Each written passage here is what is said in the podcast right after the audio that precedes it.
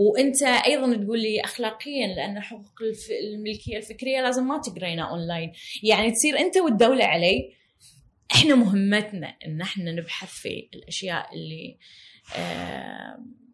ما يتكلم عنها ما تكلم عنها صحافة بشكل عام. فمو وايد اعتبار حق الرقيب يعني. خلينا نكون صريحين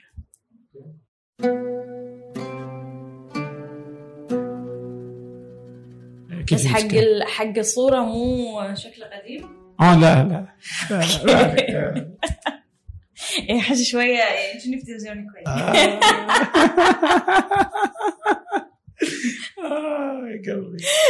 والله اي أنا حطمتك الحين. الله يا الله. خلاص نقفل الحلقة. ما يحتاج. آه. أهلا. آه هذا فنجان. وأنا عبد الرحمن أبو مالح. ضيفتي اليوم هي شيخ البهويد مسجلين في صباح بدري. الصوت حتى لسه ما ضبط. صحينا من النوم بدري برضو. آه فيعطيها العافية. آه بيكون الحديث اليوم عن الصحافة الصحافة الجديدة. آه منشور قصة بدايته. آه الكتابة الجرأة في الكتابة المواضيع آه ما مدى قدرتنا على الحياد في النشر كمنصة انه يكون عندها هذا الحياد. آه المواضيع الغاضبة والتي تغضب الناس يعني كيف التعامل معها. آه كيف ممكن يكون آه الصحافة برضو شكل أو كتابة المحتوى شكل من المشاريع المستدامة. كما برضو عندنا مواضيع ثانية النسوية. يعني أوكي. يؤخذ علينا فنجان إنه تطرقنا للمواضيع النسوية أكثر من مرة لكن كل اللي يجون يجون رجال وضد النسوية. فهذه المرة خلينا نجرب يعني. يعني. فهذه الحلقة بتتمحور حول هذه المحاور. قبل أن نبدأ أود من منكم مشاركة الحلقة مما تعتقدونها تهمه ومراسلتي على إيميلي ابو مالحه ثمانية dot com لأي اقتراحات لضيوف. أما الآن لنبدأ. أهلا شيخه أهلا. يا هلا والله. يعني أتوقع أنا أنا عرفتش من منشور. قبلها قبلها لك يعني في بعض العمل على الصحافة صحيح؟ يعني مو بأول عمل صحافي لك. لا أنا أول عمل صحفي اشتغلت فيه كانت جريدة الطليعة. أوكي. الطليعة الكويتية. كنت طالبة بكليه الحقوق فمسكت الصفحة القانونية في جريدة الطليعة. تكتبي عن القانون وكذا يعني؟ أي. ف يعني الصفحة القانونية بالمجمل كنت مسؤولة عنها. فبعدها عقب يمكن ست سنين خلينا نقول ابتديت أشتغل في أماكن ثانية. يعني والتقيت بجاسم القامس وعلي نصف وكتبنا في Be Open بعدين صار منشور. فتطور الموضوع. طيب حدثيني عن منشور؟ كيف كانت البداية؟ يوم كنتوا مجتمعين يعني وش وش كان الهدف؟ إيش كنتوا تبغون تسوون؟ هل كان لأنه أنتم تبغون تكتبون وتعبرون والصحافة التقليدية ما تسمح لكم؟ ولا لأنكم شفتوا أنه صحافه الإنترنت والصحافة المستقلة هي المستقبل والصحافه التقليديه بتموت. إيش كانت الآراء برضو؟ إيش كانت التطلعات اللي تبغونها في منشور؟ يعني في بادئ الأمر. في البداية منشور كان بلوج اللي هو كان اسمه Be Open بدا جاسم وعلي بدوا الاثنين. بعدين التقيت فيهم صدفة. في كنت في إعداد برنامج حمد شو. فصدفة التقيت في جاسم هناك فكان معجب بالأفكار واللي نقعد نسولف فيها وكذي فقال لي يعني خلينا نسوي شيء مع بعض في Be Open أه فوقتها كتبت بالبداية مقال ككاتبة عادية. بعدين بدينا لا نشتغل في منشور أكثر أنا بديت أصير يعني أعطي آراء في في الشغل في العمل في شنو إحنا ممكن نصير. أه الرؤية من البداية كانت جاسم وعلي كانت متشابهة جدا مع الرؤية اللي أنا أبي يكون في صحافة موجودة تشبهها يعني. اللي هي ان خل نكتب الأفكار والتجارب آه، وندون الأشياء اللي إحنا ما نشوف الصحافة العادية تكتبها. آه، الصحافة العادية معتمدة على الكليشيهات. اللي هي عبارة عن فلان راح فلان رجع ما أدري شنو آه، صفحة الجريمة ستيني يقوم بما أدري خلاص. فاحنا ممكن نتناول الأشياء من زوايا مختلفة من من من مواضيع تجاربنا الشخصية نستخدم الطابع الإلكتروني بأكثر من من طريقة. في الصحافة التقليدية ماكو مصدر أنت تقدر آه، تعتمد عليه. ما تقدر تدور أو تبحث ورا المعلومة اللي يقول لك إياها آه، الصحفي التقليدي. لكن في الصحافة الإلكترونية أنت ممكن أنت موثق كل شيء في في المصادر. أنت تقدر تستخدم ال visual videos تقدر تستخدم البودكاست السمعي فأنت متاح لك طرق مختلفة في التعبير عن نفسك. في في صحيفة اليوم تقرينها؟ لا. صدق. لا أنا أشوف مثلا أنا على يعني أنا صرت بس أقدر أقرأ إلكتروني بالصحف. فإذا كان في خبر معين على ال social media يطلع لي يعني أنا مسوية follow حق أكثر من جريدة. فإذا في خبر معين مثلا أو أو مقال معين يعني بس إن أنا أفتح الجريدة بقراها لا هذا من زمان. كيف تشوفين أدائهم يعني؟ مثلا أنا أشوف مثلا عندنا في السعودية أو أتوقع في كل الدول العربية إن الصحافة ما يعني مشكلتها هذا كذا فكرتي عنهم. انه مشكلتهم إن الناس ما تبغى تقرأ. مشكلتهم إنهم ما يكتبوا محتوى جيد. اي هو المشكلة في المحتوى. مم. المشكلة هذا اللي أقول لك في الكليشيهات لأنه هو المحتوى مو قاعد يطور نفسه. يعني هو من من السبعينات يمكن. الستينات. من أول ما ظهرت صحافة في في منطقة الخليج يعني خلينا نقول في الكويت متى موجودة صحافه ما أدري. بس هي نفسها. هي نفسها ما تطورت ما تغيرت ما تغير أسلوبها ما جابت آه، أفكار جديدة. يعني ما عبرت عن اختلاف الجيل. هو نفس الشخص المسؤول عن الصحيفة هو شنو يبي يقول فهي خلاص هي ماشية على كذي. ما في ما في نشاط تحته يغير الأفكار. الحين في محاولات قاعدة أشوف بس آه، محاولات يعني آه، من الصحف التقليدية إنهم يدشون المكان الإلكتروني. بس هم مو عارفين يدشون شلون. يعني هم للحين ينقلون الصحافة التقليدية في الإلكتروني يعتقدون هم قاعد يسوون محتوى إلكتروني. إيه، ومو قادرين. يعني ما هي كذا؟ يعني مو بس إنك تنقل المحتوى اللي هناك هنا لأنك أنت لما تدخل إلى يعني مثلا إذا أخذنا الصحافة على على الورق فكان فكنا محدودين. يعني ما لنا لأنه هذه التسع الصحف اللي موجودة مثلا انه نقرا منها. فعندك هذه الخيارات المحدودة تقرأ منهم. فكان منافستهم بين هذه التسعة. فيوم جاء الإنترنت أعطى هذه المساحة من الحرية إنه كل الناس تقدر تكتب وأصبحت منافسة على الكل. سواء منشور مع الرأي أو مع الوطن أو مع عكاظ أو آه أو حتى شيخه لحالها مع كل هذه المنصات كلها كمدونة شخصية يعني. هذا التنافس أحس هو اللي خلاهم يرتبكون يعني. يعني كمحتوى لأن المحتوى هو بس خلينا نرجع للمنشور. يعني كان في بالكم انه يكون مثلا إنه كويتي خليجي عربي إيش المنصة؟ إيش طابعها؟ إنه قضايا خليج ولا قضايا العرب ولا قضايا الكويت؟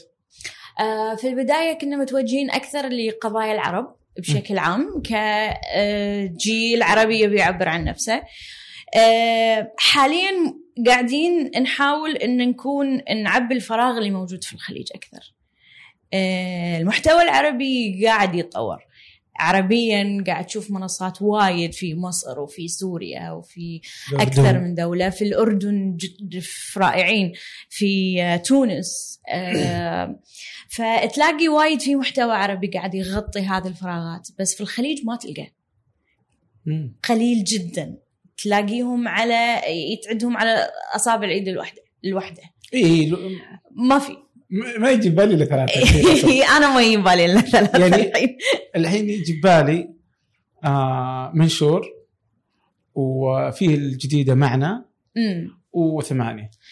ما أدري من يجي بالي. خليجيا يعني. اي خليجيا في يعني جدا قليل. اي ماكو. فإحنا صارت عندنا الفكرة إن إحنا المفروض إن نغطي هذا ال هذا ال هذا الفراغ.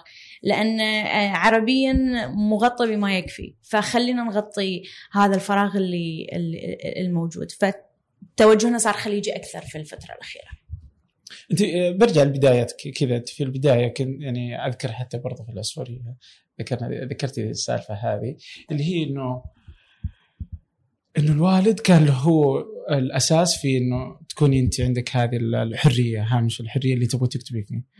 إيش اللي قاله بالضبط؟ إيش ليش ليش كان يبغى إنه تكون عندك هذه الجرأة رغم إنها ممكن آه، توديش في 60 داهية. هو بال بال بالبداية كانت آه، خالتي آه آه، كانت هي اللي تدرسني في المدرسة حق ال- ال- المدرسة فاكتشفت أن أنا أقدر أكتب بشكل جيد فكانت تعطي أبوي هذه الملاحظات اللي هو. شيخة شكلها راح تكون يعني تقدر تكتب وشذي.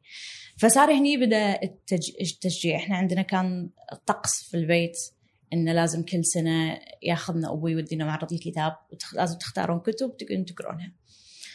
ف آه، هو لاحظ إن أنا عندي هذه ال- ال- ال- القدره والامكانيه فبالنسبه لمساحة ال- ال- الحرية آه، هي بدأت في إن التشجيع على النشر آه، اللي هي عندك القدرة والشجاعة إنك أنت تنشرين بغض النظر عن المحتوى إذا كان المحتوى جريء ولا مش جريء.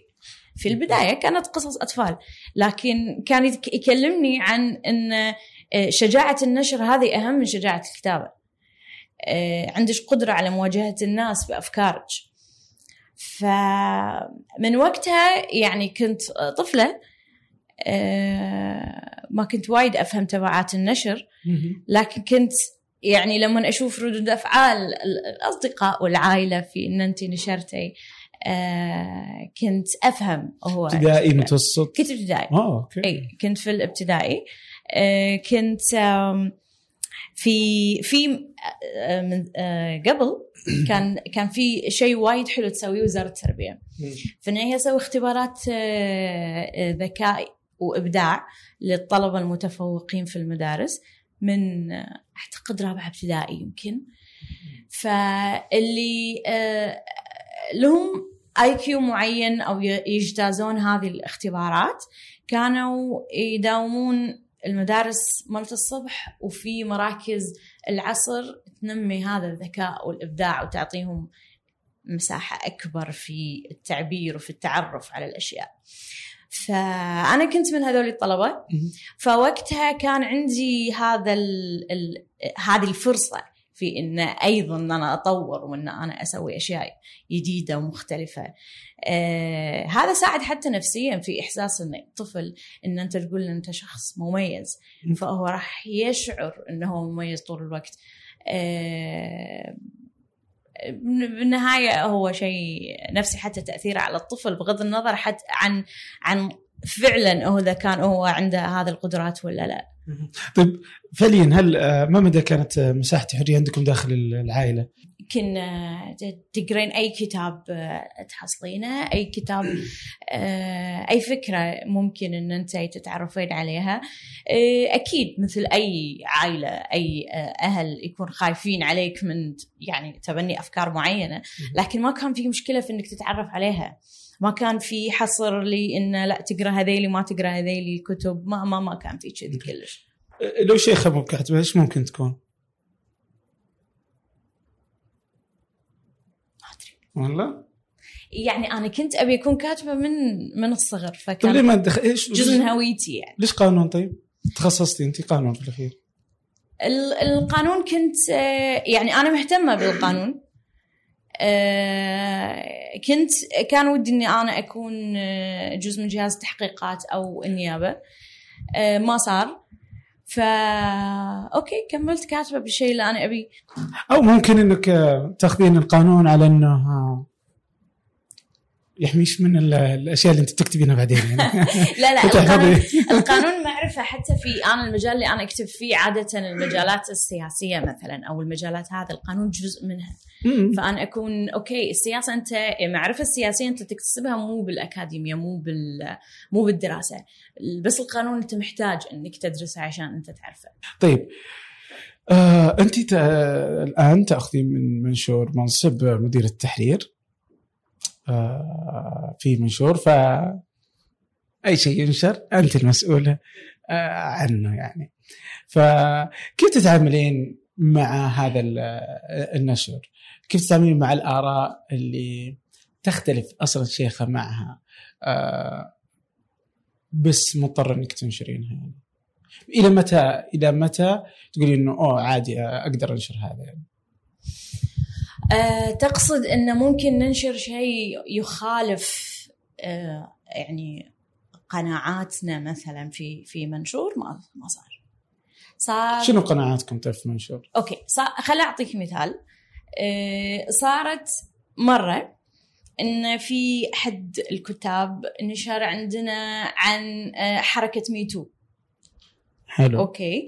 هو شافها آه، هو شافها من جهة إن هذه قاعد تأخذ ناس أبرياء آم، مع ال- الناس المذنبين وإن هي مثل آه، محارق الساحرات وإن هي آه، أيضا قاعد تدعو إلى عدم الاختلاط وأي كلام ما بين الجنسين قاعد يصير محرم وما أعرفش إيش. لكن كان في جزء كبير من المقال. هذه وجهة نظر.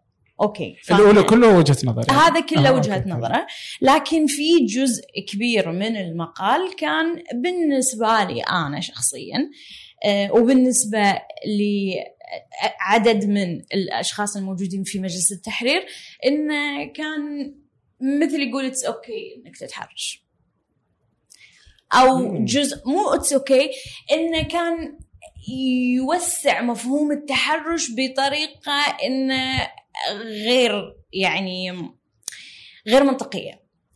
يعني في تذكرين إيش كان يقول يعني مثلا؟ ما أتذكر بالضبط في تفاصيل المقال لكن كانت وجهة نظر. آه، بالنسبة لنا كانت إنه يعني هذا ما يعبر عنا بشكل كامل. هو يعني هو وجهة نظره معتبرة ممكن إنه هي قاعد يحلل بطريقة معينة بزاوية تخصه وإحنا نشجع فكرة انه خل نخلق نقاش. آه، آه، السائد إن إحنا المفروض آه، يعني إن الناس قاعدة تبصم على ميتو على طول بدون مناقشة لتفاصيلها. فخلق النقاش شيء جدا صحي.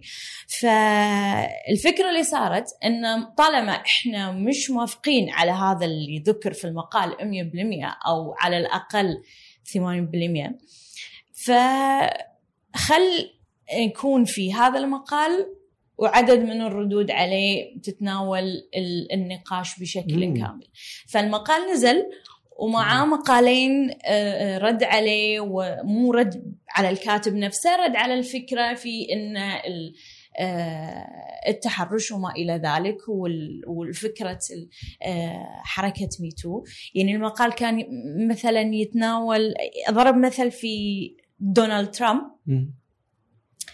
في مرة خليني أتذكر هو قال حق واحدة إن أنت تب- تبدين جميلة ومغرية أو شيء كذي. فالناس اعتبرته تحرش فهو صح فهو كاتب المقال اعتبره إنه هذا هذا مو تحرش. okay. آه، ف أيضا هذا ما في اعتبار لخلفية دونالد ترامب في إهانة النساء ويعني مو مو المثال الصحي في إنك أنت لما تبدي وجهة نظرك في إنك تضرب مثال بدونالد ترامب. فهذه كانت الن- النقاش آه، في دكتورة لما أبو عودة. ردت علي وأنا. ما رديت عليه مقال اي فكان في مقالين فيهم رد على ال- المقال فكان جدا جميل إن إحنا فتحنا باب نقاش لأكثر من زاوية لل- للموضوع. أنا قاعدة أقول قاعدة أقول اللي قاعد نذكره في المقال بس أنا مو ذاكرة إي لا ما في مشكلة. بنحط الرابط في في إيه. وصف الحلقة بتجيبه نحطه في وصف الحلقة فالناس تقدر تدخل عليه. طبعا مي تو اللي ما يعرفها هي أنا أيضا صارت الحملة بدأت في أمريكا اللي آه، تحرش النساء فكل واحدة تبدأ تقول من اللي وراح آه، كثير من الشخصيات اللي طلعت إنها متحرشة الإعلامية والممثلين وزي كذا. وهي حملة كانت قوية أتوقع إنها هدت شوي. ما بقي أحد أصلا خلاص خلص عليهم. بس بس فهذه كانت نشركم له من باب الحياد؟ آه لا.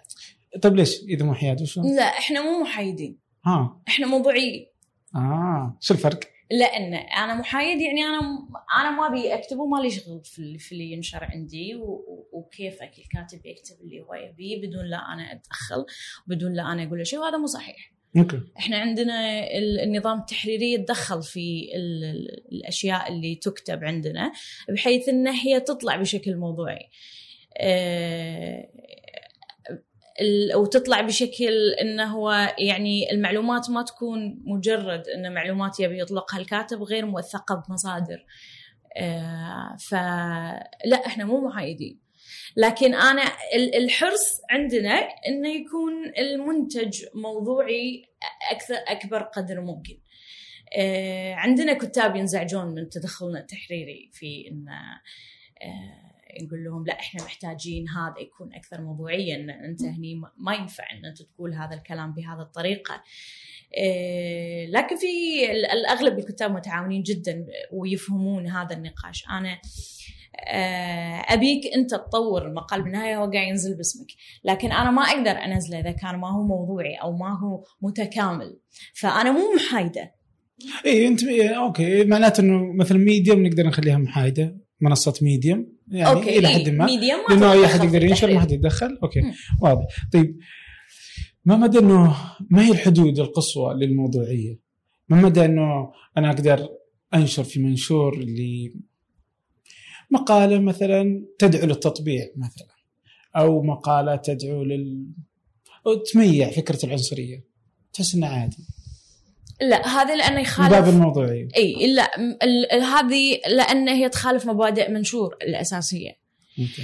آه في التطبيع آه كنا في be open مو في منشور يعني هي في بدايه جدا. آه بثينه العيسى آه زارت فلسطين. صحيح. فبعدها آه، كتبت مقال عندنا آه، متعلق في إن التطبيع اسمه التطبيع مع من كانت وجهة نظرها في إن إحنا قاعد نكسر الحصار على الفلسطينيين وقاعد ندش الحدود معينة إحنا قاعد ندش داخل عند فلسطين.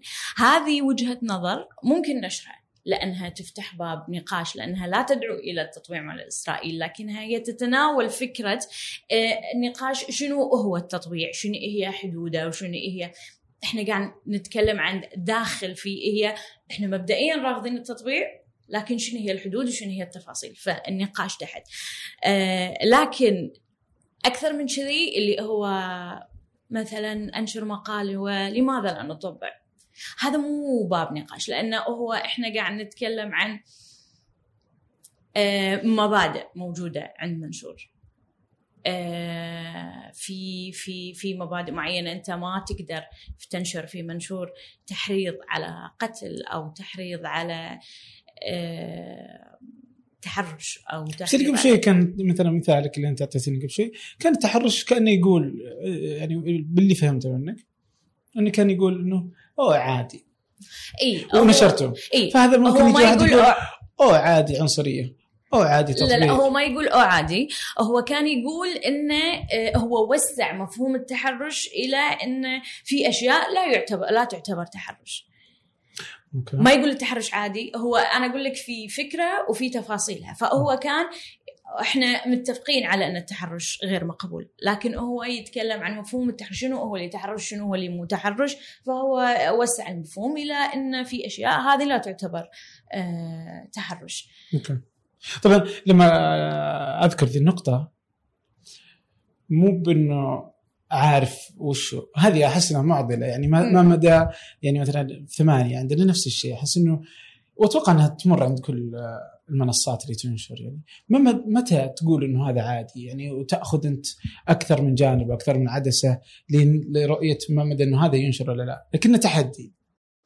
هو لا أنت ما تقدر إي أنت ما تقدر إنك تحسم في ال- في الأشياء بشكل 100% مم. إنك أنت تكون موقن 100% إن هذا okay ولا مو okay. آه، في وجهات نظر خلنا نبتعد عن الأمور الحساسة مثلا. آه، في أشياء بسيطة مثل في التنمية البشرية. okay. okay. مثلا آنا أو آخرين في التحرير مو مو شايفينها شيء صحيح أو لكن هي وجهة نظر. و ف مو لازم إن إحنا ناخذ براي معين. ضد رأي آخر وكل شيء يكون لا هي مساحة للنقاش. خلينا نسولف. يعني في في كاتبة عندنا كتبت عن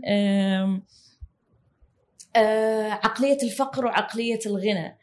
آه، فهي كان مثالها الكبير رقيب سبيتشا مسلسل رقيب سبيتشا في إن رقيب سبيتشا كان عندهم عقلية الفقر عشان كذي فقدوا هذه الأموال اللي جتهم لأن هم كانوا طول الوقت يتكلمون عن إن إحنا لما كنا فقراء مرتاحين ولما إحنا كنا وكان النصابين اللي جايين يقصون عليهم كان واضح إنهم نصابين لكن لا اراديا هم سلموهم كل شيء مثل اللي يبون يتخلصون من هذا من هذه الفلوس. وحتى لما جتهم فلوس ثانية قالوا بدل المصيبة صار عندنا مصيبتين. فهي كانت هذه الفكرة. عنده أنا بالنسبة لي شخصيا كشيخة آه، ما أعتقد إن إحنا نروح حق فكرة عقلية الفقر وعقلية الغنى.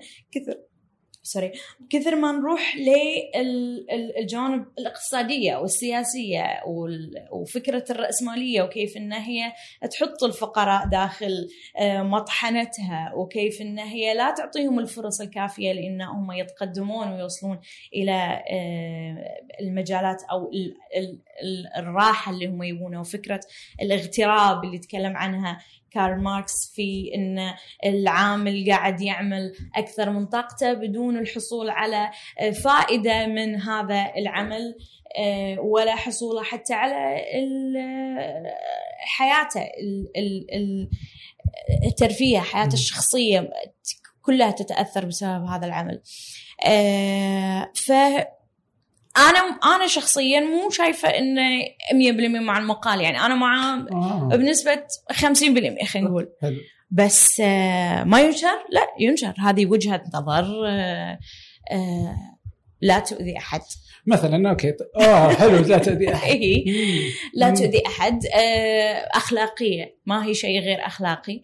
آه، لا تتهم أحد لا ت- ت- لا تضر لا آه، وجهة وجهة نظر معتبرة عند الكثير من الأشخاص.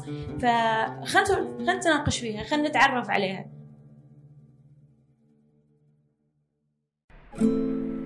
مستمعي فنجان القدامى يعرفون اكسير البن.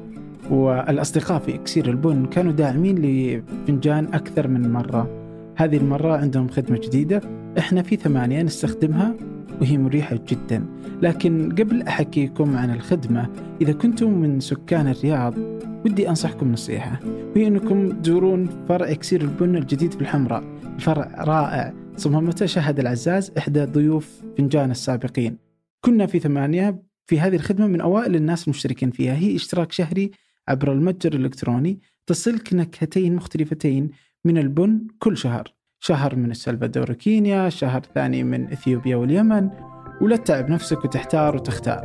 اشترك مرة واحدة واستمتع بالقهوة تصلك أينما كنت في السعودية أو خارج السعودية. الاشتراك في الخدمة متوفر عن طريق موقعهم اكسيرالبون.com اكسيرالبون.com أو ابحث في جوجل اكسير البن راح يكونون في أول النتائج.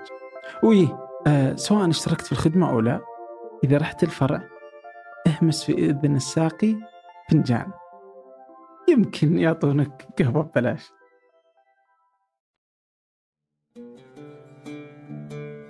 حلو. ي- okay طيب إذا أخذنا كذا آه يعني أحس إنه هذه مواضيع حلوة احبها يعني فمعليش ناقص سواليف يعني مثلا آه يعني ما مدى هذه المسائل التحريرية والقرارات في في النشر. إذا أخذنا على هذا الموضوع انه ما تضر أحد خلينا نتناقش فيها. أقدر أفتح أي موضوع ثاني مثلا آه، مثلا من الأشياء اللي أتوقع إنه في ثمانية ما راح تنشر.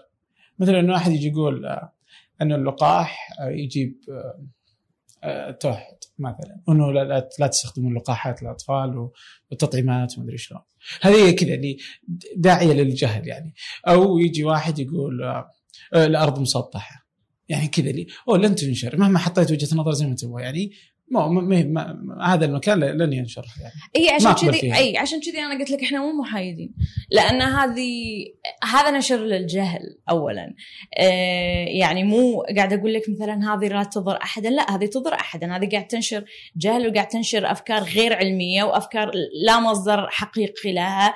قاعد تنشر أفكار غير صحيحة. يعني أنا أنا م أنا مطالبة في إني أنا أتأكد من مصادر الكتاب اللي اعتمدوا اعتمدوا عليها في آه، معلوماتهم. يعني ما يصير انت تجيب لي من منتدى وتقول لي أنا خذيت المعلومة منه. لا أنا بيجيب لي مصدر معتمد مصدر أنا أقدر أثق فيه علشان من أخذت منه هذه المعلومة.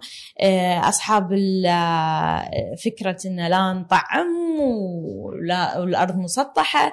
هذه هذه أمور غير علمية كليا. راح راح يكون معنا موضوع عن موضوع التطعيم راح يكون عندنا مقال في الفترة الجاية راح ينزل عن آه، الرد على فكرة إن التطعيم يسبب التوحد ومشاكل اللي قاعد تتسبب فيها حملات رفض التطعيم هذه. إي هذه هذه مزعجة أصلا يعني.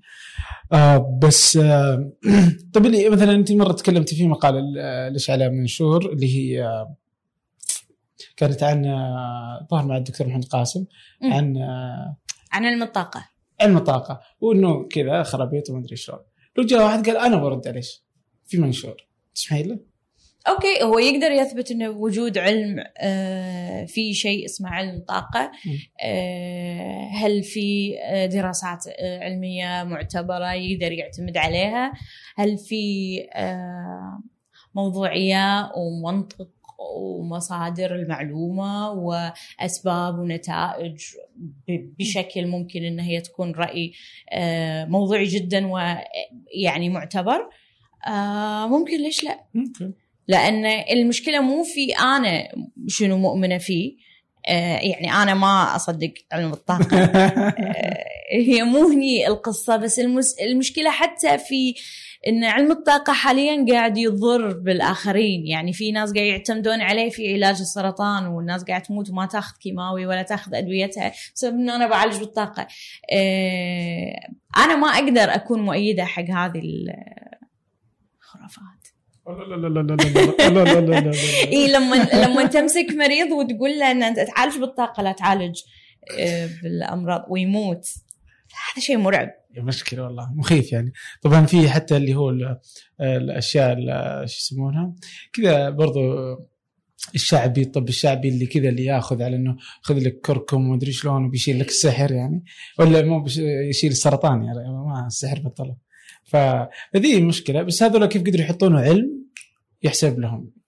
صح؟ إي لأنه كذا حطوا إنه علم شوف, آه شوف أنا أنا في ال ال مع علم الطاقة لي قصة في إن أنا عندي صديقة جدا مؤمنة في الموضوع. فقالت لي شوفي أنت إذا حضرتي معي واحد من الكلاسات راح تقتنعين 100% قلت لها okay. رحت في واحدة من الجلسات آه، علم الطاقة. الواحده وايد مشهورة. اسمها ليلى كايزن. يعني ما عندي مشكلة أقول اسمها. ف كان الموضوع يعني واحد من الأمثلة اللي صارت داخل الجلسة أو ال class إنه كان في طالب قاعد بالنص هو يبي يحصل على معدل معين علشان يقدر يتخرج فهو قاعد في النص تقول له إنه لازم يتخيل المعدل اللي هو يبيه وكل الحضور يسوون له كذي ويغمضون عينهم ويتخيلون إنهم بطاقتهم يوصلون له علشان هو يحصل المعدل. زين الساعتين اللي أنت قاعد فيها روح ادرس علشان تجيب المعدل. بدل اللي أنت قاعد تسوي هذا. شلون أنا أسوي كذي وأوصل لك المعدل؟ يعني بال ما يصير. فالاشياء اللي قاعد تطرح غير منطقية. ففي في الجلسة نفسها وفي الكلاس كان في كلام آه، يبدو منطقي. لكن ك ال ال لكنه غير منطقي. هو منطقي. لأن ال ال في- في علم المنطق عندك اللي هو ممكن المعطيات تكون غلط لكن ممكن منطقيا في النتيجة تكون صح طبقا للمعطيات. آه، بس منطقي بالعامية اللي هو غير عقلاني أو شيء كذي نسميه بالعامية آه، مو صحيح آه، لأن في خلط هي قاعدة تتكلم في علم النفس وتقول لنا هذا علم الطاقة. آه، تربط ما بين المفاهيم اللي هي تسميها علم الطاقة بآيات وأحاديث دينية علشان تكون تمز... تحصل على أكثر مصداقية في إن أنت لازم آه، تؤمن بأن الله راح يعطيك خير ونيتك آه، حسن الظن بالله راح يعطيك آه، اللي أنت تبيه الخير اللي أنت تبيه هذا شنو علاقته بعلم الطاقة؟ آه، إذا أنت أقنعت نفسك في إن أنت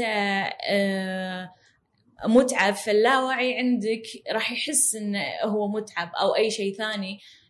اذا هذا علم نفس وين علم الطاقة؟ ما في. فحتى الاعتماد على كتب تجارية مثل كتب ذا سيكرت السر ما أعرف إيش. هذه مو كتب تقدر تعتمد عليها علميا. يعني ما لها اعتبار علمي ما في دراسات علمية سواها. ف أنا أنا دشيت في ال- في التجربة يعني أنا حضرت بنفسي علشان أصدق وآخر شيء يعني ودي أعرف هذا حصل على معدله ولا لا يعني آه، لا. حاتي والله رهيبة لو لحقتي وراه وشفتي إيش المعدل اللي جابه يصير رهيب يعني. بس آه، طيب شو اللي شو اللي يخليك تكتبين يعني؟ هل الأشياء اللي اللي انت تجربينها هل هي تجارب شيخة؟ يعني وفقا لهذه إنه انت عندك صديقة ازعجتك في سالفة علم الطاقه بعدين قلتي okay خلني أروح أشوف إيش السالفة. بعدين كل ما لك أنت مع الوقت بعدين رحتي كتبتي ال- ال- الفكرة. وشلون لا هو كان العكس. العكس؟ يعني أنا سويت المقابلة مع محمد قاسم بعدين إي بعد لأن كان وقتها كانت ترند كل الناس قاعدة تروح. فلما سويت المقابلة معاه كمتخصص فخصصت ال ال ال الموضوع لا هو بس. آه بعدين اللي اقترحت علي هذه الصديقة ورحت فيعني صار الموضوع okay لا أنا متأكدة طيب حلو أجل خليني أفهم فعلا شلون شلون تكتبين؟ شو الأشياء اللي تدعو آه، شيخة للكتاب؟ غالبا الاستفزاز مو أنا أستفز إن أنا أستفز. okay آه، يعني لما تكون في فكرة استفز مو شرط تكون لها آه، الجانب السلبي.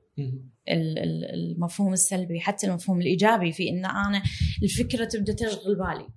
في تب- تبدأ تحسسني إن أنا أنا أبي أتكلم عنها أنا أبي تشغل بالي. هذا اللي يخليني اكتبها يعني. خصوصا إن إحنا في ال social media وايد يصير في نقاشات وأفكار تروح واحتكاكات آه، مع آخرين فتطلع معاك أفكار وايد ودك إنك أنت تسولف عنها يعني.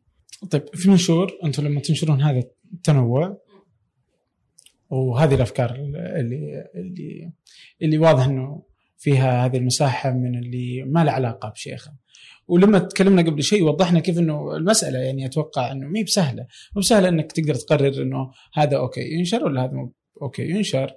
و وفيها معضلة ما مدى إنه هو رأي آخر ولا مو برأي آخر؟ هل هذا الرأي آخر بيضر أحد ولا ما بيضر أحد؟ فيها مسائل كثيرة وأخلاقية والمعضلات لا تنتهي. آه كيف تتعاملون مع ردود الفعل اللي تجي؟ يعني آه اللي هي آه، مثلا مقالة ال- الأخيرة. مو بالاخيره بس الأخيرة اللي أزعجت الناس كثيرا اللي خلت طالبة آه بأنه ألغوا متابعة منشور. فهي كانت ال- آه، يوسف. يوسف السنافي ف حدثيني شلون نشرته؟ وهل كنتم متوقعين ردة الفعل اللي جت؟ أوكي آه هو ال- ال- الموضوع كان يطرح نقاش آه. في إنه ليش ال- آه، القامات أو المفكرين أو المشاهير ال- المشهورين في علمانيتهم والمدنية وما اعرف إيش واليساريين دعموا آه، الساروت كشخصية لها خلفية دينية ومؤمنة بأفكار جهادية مثلا. فهو قا- قاعد يناقش فكرة الأيقونة الغائبة اللي اليساريين والعلمانيين قاعد يتبنون اي أيقونة موجودة شعبية أو موجودة آه، مهما كانت أفكارها لأن هم ما قدروا يخلقون أيقونة من نفسهم. آه، المشكلة إن الموضوع نزل في وقت آه، وفاته. فكانت الأنفس الأشخاص مشحونة قدرتهم العالية على الهجوم يعني في أوجها بالإضافة إلى أن يوسف السنافي هو اللي كاتبه. أتوقع إنه هذا يعني واحدة من- المشكلة كانت في الهجوم على يوسف السنافي كشخص آه، في أشخاص كثيرين ما قرأوا الموضوع. الموضوع كان أو المقال كان جدا موضوعي. ممكن. أنا حرصت إنه يكون موضوعي إنه يكون يعبر حتى عن آه، آه، فكرة يوسف لكن من غير آه، هجوم أو من غير يعني آه، من غير لا يكون في معلومات غير موثقة بمصادر. آه، في آراء مخالفة وهذا طبيعي. إنزين لكن الهجوم صار بسبب إن أنتم يا منشور فتحتوا مساحة لأشخاص مثل يوسف السنافي مو لأن هذا الموضوع في شيء أغلب أغلب اللي قاعد الردود اللي قاعد أشوفها ما كانت قاعد تناقش الموضوع نفسه الموضوع نفسه ما هو المزعج. بس أتوقع إنه هو الموضوع مع يوسف الثنتين هم تجي أتوقع يوسف إيه. لو كتب مثلا في في شيء ثاني عن ترامب يمكن ما حد هو كتب أكثر من موضوع مع اي فهذه عادي إيه. أتوقع ربط يوسف معاها. هو اللي كانت المشكلة.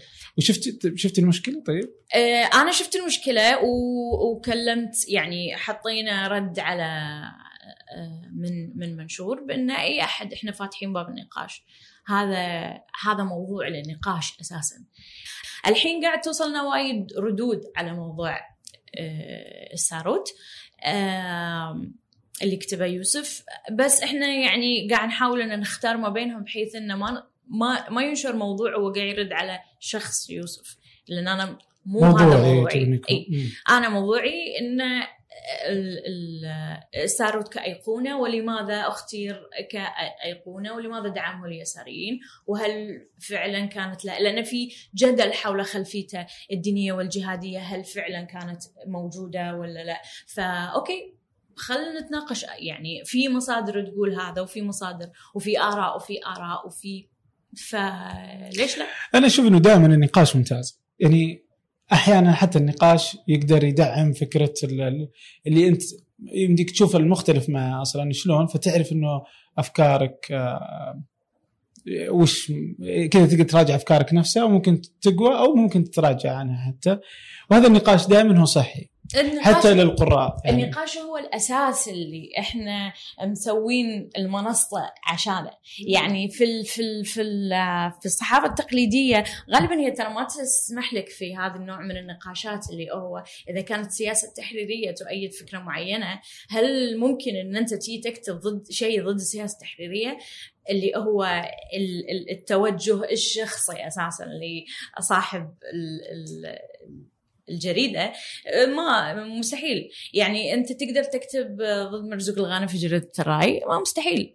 مم. ما تقدر تسوي هذه هذا الموضوع. آه، ف... وعادي لأنه حقته يعني. إي فمنشور أو المنصات الإلكترونية هي فكرتها إن إحنا ما نصير نفس آه، ال- ال- الرأي أو. أو مو sorry مو الرأي أي جريدة اي أي. جريدة أي جريدة ثانية فإن أنت آه، آه، تخلق هذا النقاش ليش لا بالنهاية فكرة ال- الشخصيات والأيقونات أكثر قابلية للتقديس. فهنيتي فكرة الهجوم أكثر لأن أنت ما يصير أنك تتناقش آه، آه، هذه الشخصية. وعندنا تقديس الشخص يزيد عقب موته. آه، كتبنا موضوعات عن غاندي عن مانديلا. الموضوعات تناقش الجوانب ال- ال- مو سيئة سلبية. اللي هم قاموا فيها. هذا مو إنكار لجهود ومسيره رائعة من العمل لكن إحنا نطرح فكرة إن هناك جوانب أخرى وما أعرفش إيش. الناس كانت أيضا تهاجم. آه، لأن أنت ما تقدر تسوي كذي آه، ما تقدر تتكلم كذي عن غاندي. وإحنا قاعد نتكلم عن شخصية في قارة آه، في شبه القاره الهندية اللي هي بعيدة وأشخاص غير متعلقين فيها عاطفيا لهالدرجه بس لمجرد إنه هو أيقونة متوفية الموت يعطي قدسية للأشخاص فمش مقبول إن أنت تتكلم عنه بهذه الطريقة. امم يعني أفهم النقطة هذه. طيب آه، في عندكم آه، في منشور برضو. أتوقع إنه هذا لأنك أنت برضو موجودة. مزعجه أنت والله. فعندكم هذه الجرأه برضو في طرح المواضيع. تتحدثون عن مثلا المثلية. الجنسية عن اغتصاب الزوجة عن البدون يعني مواضيع شائكة يعني. إلى وين ممكن تكتبون يعني ورغم إنه هذه كيف تتعاملون مع جرأة المواضيع اللي أنتم تنشرونها وخوفكم من آه، الجمهور بالدرجة الأولى والرقيب بالدرجة الثانية يعني هو طرح موضوعي سارود كان راح يجيب لي مشاكل كثيرة كنت داري إنه بيجيب لك مشاكل؟ شلون؟ كنت داري إنه بيجيب مشاكل؟ اللي كان عندكم تصور ولا بس كان عندي تصور إنه في احتمالية ضئيلة بس ما توقعت لهذه الدرجة. آه، في مواضيع شائكة جدا مثل المثلية الاغتصاب الزوجي أتوقع الهجوم كبير. آه، بس طالما أنت متوقعها فأنت تتحمل أي هجومي. آه، المشكلة إن غالبا العكس اللي يصير في درجة كبيرة. آه، لما طرحنا موضوع الاغتصاب الزوجي كان في طبعا في ناس ما تدري إيش الاغتصاب الزوجي. تدري؟ okay ممارسة الجنس إي لا يقول المفروض اغتصاب anyway. آه، أن الزوج آه، يغصب زوجته على جنس هي ما تبي هذا اغتصاب. إي هذا اغتصاب. والعكس طيب عن الناس طبعا حتى في في موضوع عندنا كان يتكلم عن لماذا يجب أن نكون سويين في كان جزئية منه تتكلم عن إن ما كانت تتكلم عن الاغتصاب الزوجي للمراه للرجل بس كانت تحلل فكرة معينة شبيهة اللي هي مثل إن الذكورية قاعد تحط حمل على الرجل. أكثر من قدرته تخلي حتى ممارسة الجنس يصير مجبر انه هو يقدمها علشان لا تخل بفكرة الرجولة والذكورة واللي هو تعلمها. فهذا آه هذا حمل عليه كانسان هو قاعد يجبر على هذه الممارسة من غير رغبة منه. فهذه شبيهة في في موضوع الاغتصاب الزوجي. ولو إن الأثر النفسي طبعا هناك أكبر والجسدي. الاغتصاب الزوجي أنا علشان كنت أريد إني أحط في الموضوع تجارب شخصية لأشخاص حقيقيين. فحطيت آه، عندي في ال في, ال في الاكونت الشخصي مالي إن أنا أبي أسمع أشخاص مروا في هذه التجارب. آه، وياني كثير يعني لكن فلترت منهم. آه المشكلة لما الآن حطيت في account الشخصي فكان في ناس انه ماكو شيء اسمه اغتصاب زوجي وهذا حلال وما أعرف إيش. آه وكثير من الأسباب اللي هي دائما تنقال.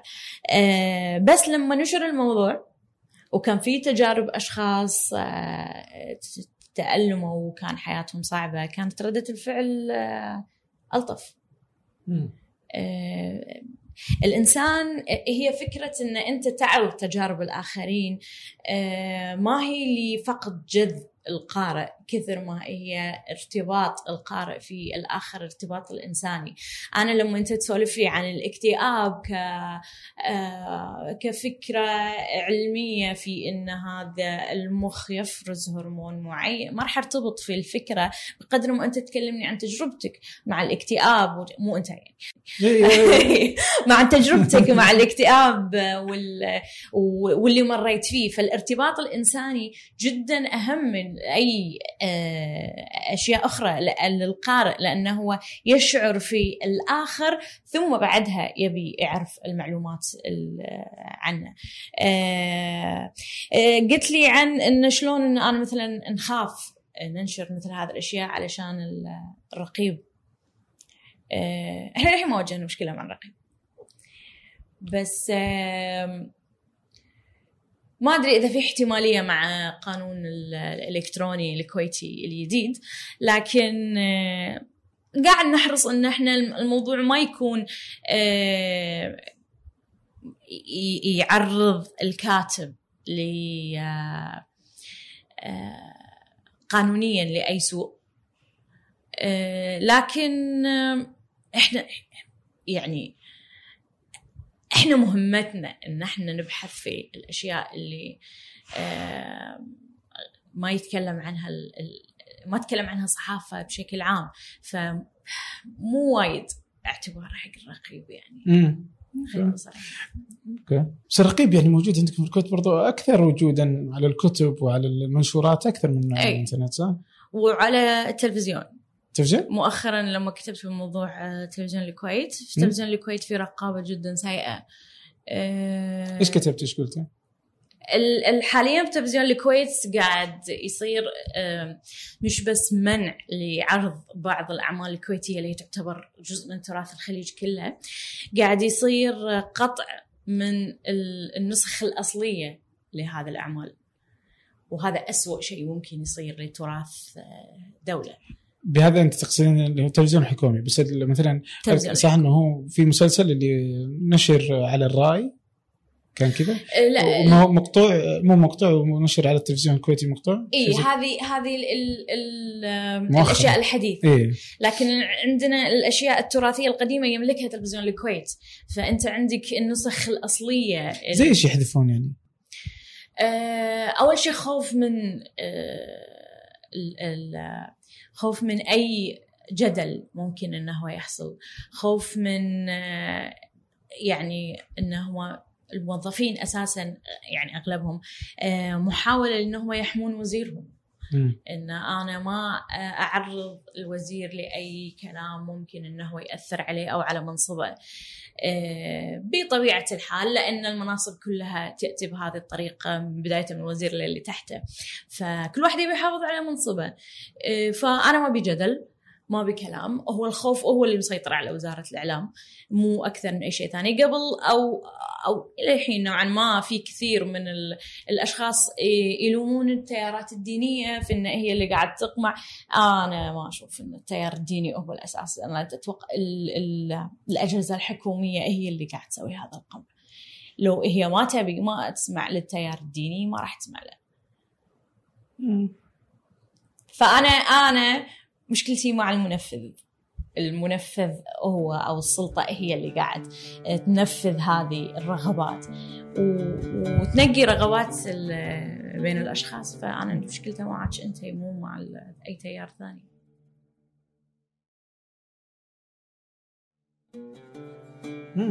طيب آه، أذكر برضو الظاهر يمكن كذا قبل أسبوعين آه، مجلس الشورى عندنا في السعودية بدأ يناقش يعني أو كان كذا حاط على طاولة النقاش في الأسبوع الجاي كان وقتها التغريده كذا يعني إنه الظاهر إنه يبغون يناقشون اللي هي الآداب العامة أو آه لا مو بالآداب العامة شنو؟ شيء زي آه، يبغون يتكلمون عن إيه ما مدى إنه الذوق آه، الأشياء اللي تنشر إنها تكون هابطة. تمام؟ التلفزيون ولا النشر كله يعني. فيبغون يحطون إنه أشياء زينة. طبعا في اللي اتذكره كذا برضو ذاكرتي ضعيفه في الموضوع ده لأني ما الحين وإحنا نسولف.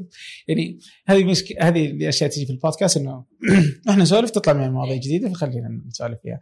فأتذكر برضو إنه في تغريدة للدكتور عبد السلام الوايل كان يقول وهنا انت بتتفقين معه انه اذا أنتم بتحددون وش الصح وش الخطأ وش الزين وش الشين آه وش الهابط وش آه اللي مو بهابط خلاص يعني كيف تضع مساحة للإبداع؟ وين المبدعين ممكن يشتغلون؟ آه في ظل إنك جالس تحدد لهم أنت كل شيء.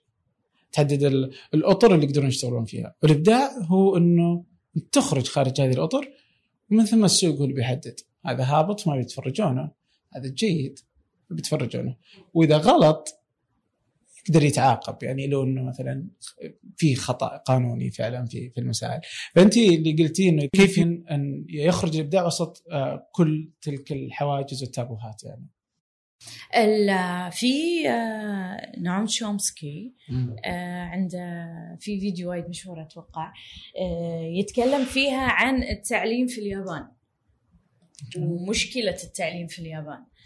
آه، يقول إن الياباني بطبيعته بحكم طبيعته الاجتماعية يعني آه، هو يتبع القوانين ويطيع ال- ال- ال- القواعد وشخص يتبع واحد اثنين ثلاثة. فهذه معضلة في التعليم في اليابان لأنه هو لا يخلق الإبداع. ال ال ال الياباني غير قا... لا زال غير قادر على إنه هو يكسر القواعد لأنه مطيع للقواعد. إحنا آه، انبهارنا في الإنتاج الياباني التكنولوجي آه، بالنسبة اللي تشومسكي في انه هو محدده القواعد والأطر اللي أنت المفروض تتبعها فهو قاعد يمشي عليها. آه، على عكس ال- التعليم الأمريكي اللي هو يعلمك القاعدة ويع- ويطلب منك إنك تكسرها. آه، لأن ال- ال- الإبداع في إنك أنت تكسر القواعد وتعرف كيف ان تصنع منها شيء جديد. ال- ال- الرقابة عندنا عندها نفس المشكلة في إن هي تبي تحدد لك واحد اثنين ثلاثة وحاول تبدع من خلال هذه الثلاث أشياء. وهذا مستحيل. يعني أنا ال- والإبداع اللي قاعد ينتج حال اللي هو قاعد يظهر بالتلفزيون حاليا واللي الناس كلها قاعدة تتحلطم عليه. وهم نفس الناس اللي لو خرج شيء عن الإبداع قاعد يهاجمونه. ال ال ال الأدب اللي قاعد يقولون إن هذا أدب هابط وأدب سيء آه، في مقابلة يعني مو أقصد أقصد انه في آه، محددة الأطر لا بحيث إن هذا اللي قاعد ينتج. إن أنت قاعد تقول لي كل أعمالنا زواج وطلاق وما أعرف إيش لأن في حال ال- الكاتب ناقش أي قضية أخرى راح يمنع. فأنت حاصرني في زواج وطلاق وجاسم يبوق الشركة آه، ففي في النهاية آه، شنو يسوي الكاتب؟ يعني أنا ما أبي أقول إن أنا ما ألومهم. في في كمية من الابتذال كبيرة في الأعمال بس أقصد إن ال- ال- الرقابة عليها لوم كبير في منع الإبداع. هذا يعني بالنسبة لي يعني ومو مو دورهم أحس إنه هم يحملوا نفسهم ما لا يحتملون ما هو شغلك. يعني إذا. ابتعدنا عن موضوع الإبداع في موضوع ال- ال- الحرية مثلا. أنا حرة في أن أنا أسمع وأقرأ وأشوف اللي أنا ابيه ما أنت تقرر علي لأن أنا شخص آه، بالغ عاقل رشيد. فأنا لما أدش السينما إنزين ما أنت تقرر لي أنا شنو أشوف هناك طالما أن أنت حاط ال- ال- أعمار معينة تدخل هذا الفيلم. فأنا خلاص مسؤولة عن اللي أنا أشوفه. آه، أنت حاط فيلم إنه هو فوق ال 18 سنة أو 16 سنة. فخلاص هذا إيه هو واجبك؟ في إنك تتحدد للأهالي إن في أفلام حضور آه، توجب يجب أن يحضر فيها ولي الأمر في أفلام تسمح لهذه الأعمار في أفلام وأنت لازم تشيك على الأعمار اللي تدخل. غير كذي أنت ما المفروض إن أنت تكون الرقيب الشخصي علي تقول لي شنو المفروض أنا أشوف. يعني في فيلم ماد ماكس أنا حضرتها في السينما كانت شارليز ثيرون لابسة شيء نوعا ما قصير يعني هو فوق الركبة قليل بشوية. أه وأعتقد يعني على ما أذكر. وكان في حاطين شيء أسود كذي. يعني حتى بشكل غير احترافي. بشكل مؤذي جدا جدا يعني. آه يعني شيء مزعج اللي قاعد يصير. يعني حتى مو قاطعين اللقطة لأن هي لقطة مهمة في الفيلم. فشنو الحل؟ خل نحط انت مو قاعد في بيتكم ما يصير اللي Yeah. قاعد تسويه. وأنا يعني أتمنى شخصيا إن الموزعين ال- الشركات العالمية زين يعرفون إن هذا تشويه لعمل المخرج وتشويه لعمل آه، الإنتاج بحيث انهم يمنعون التوزيع لهذه البلدان اللي تقتطع. خل الشركة آه، توصل مرحله إن هي تتألم ماديا فتضغط على وزارة الإعلام في إن هي لأن ال- الباين إن الأشخاص ما يتع... ما ي... ما يسمعون كلامك لما يتعورون ماديا. إي المادة يعني تحكم. عشان كذا أصلا بدخلك في الرأسمالية الرأسمالية هي ممتازة يعني. بس آه على ذي النقطة يعني أذكر إنه قد اشتغلنا على مشروع كذا في في ثمانية على آه، كنا نبغى نعرف شلون آه آه تشتغل شلون الرقيب يشتغل في السينما السعودية. جديدين يعني على السينما إحنا. خلاص. خلاص؟ اي شو الحين لكن الحقيقة إنهم رهيبين والله حب حبيتهم مرة. آه، أدائهم في في في العمل آه، ممتاز جدا. لربما لأنهم برضو ناس آه، متابعين للسينما بالدرجه الأولى ويهمهم. فأتذكر إني بعض الأجزاء كان ما يقدرون يقطعون كانوا يجيهم الفيلم كامل. يحددون اللقطات اللي تقطع ويرسلون الدقائق وملاحظاتهم للموزع عشان يرجع للاستديو. فالاستديو يقطعوا وفقا للي هم يبغونه. فيجب من اشتراطاتهم يجب وبعدين يرجع مرة ثانية بعد تقطيع الاستديو نفسه يرجع للسعودية. بعدين يشوفونه مرة ثانية. ما مدى إنه هذا التقطيع ما أخل بشكل المشهد. أوكي. إيه.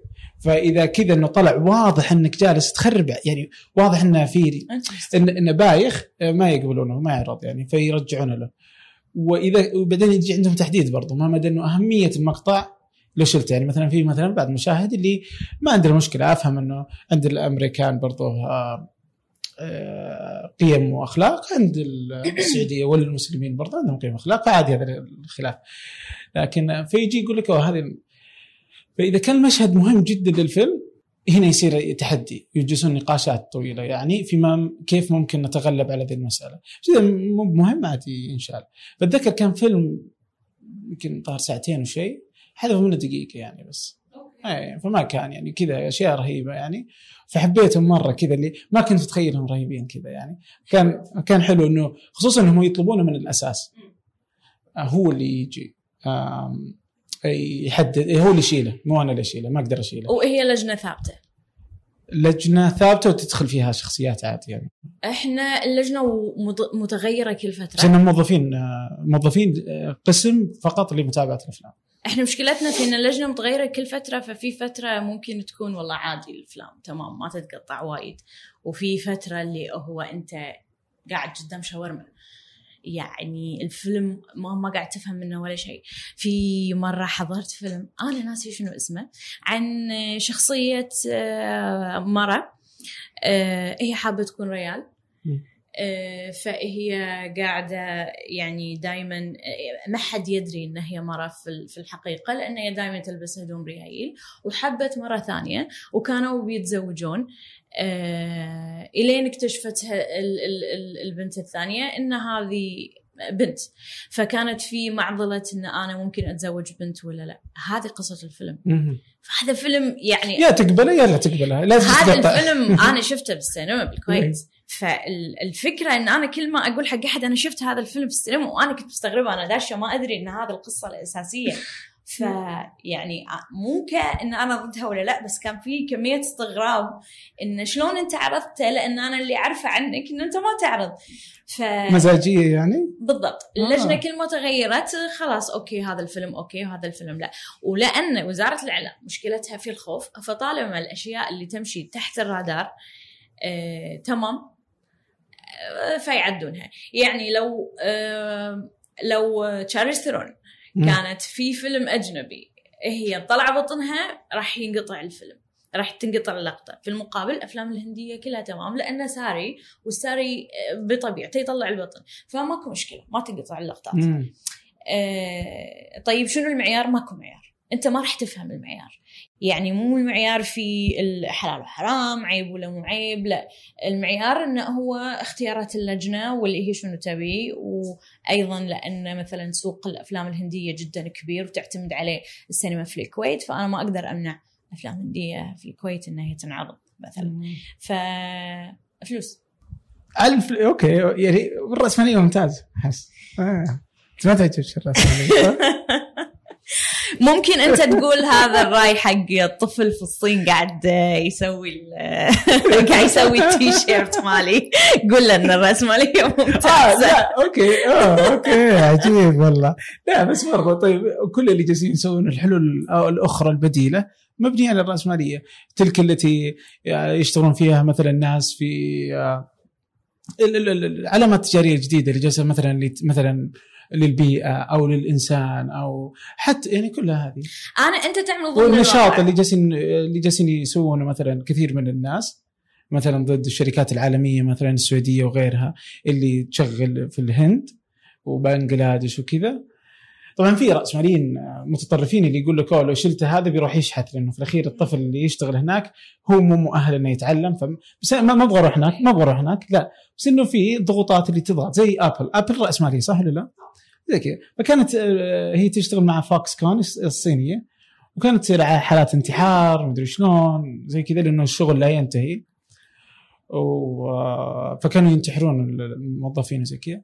وفي الأخير ابل هي تبغى الآيفون عشان تبيعه. بس للضغوطات اللي جالسة تصير لأنه الشركة مثلا قالت "أوه نبغى ما نبغى صورتنا تخرب.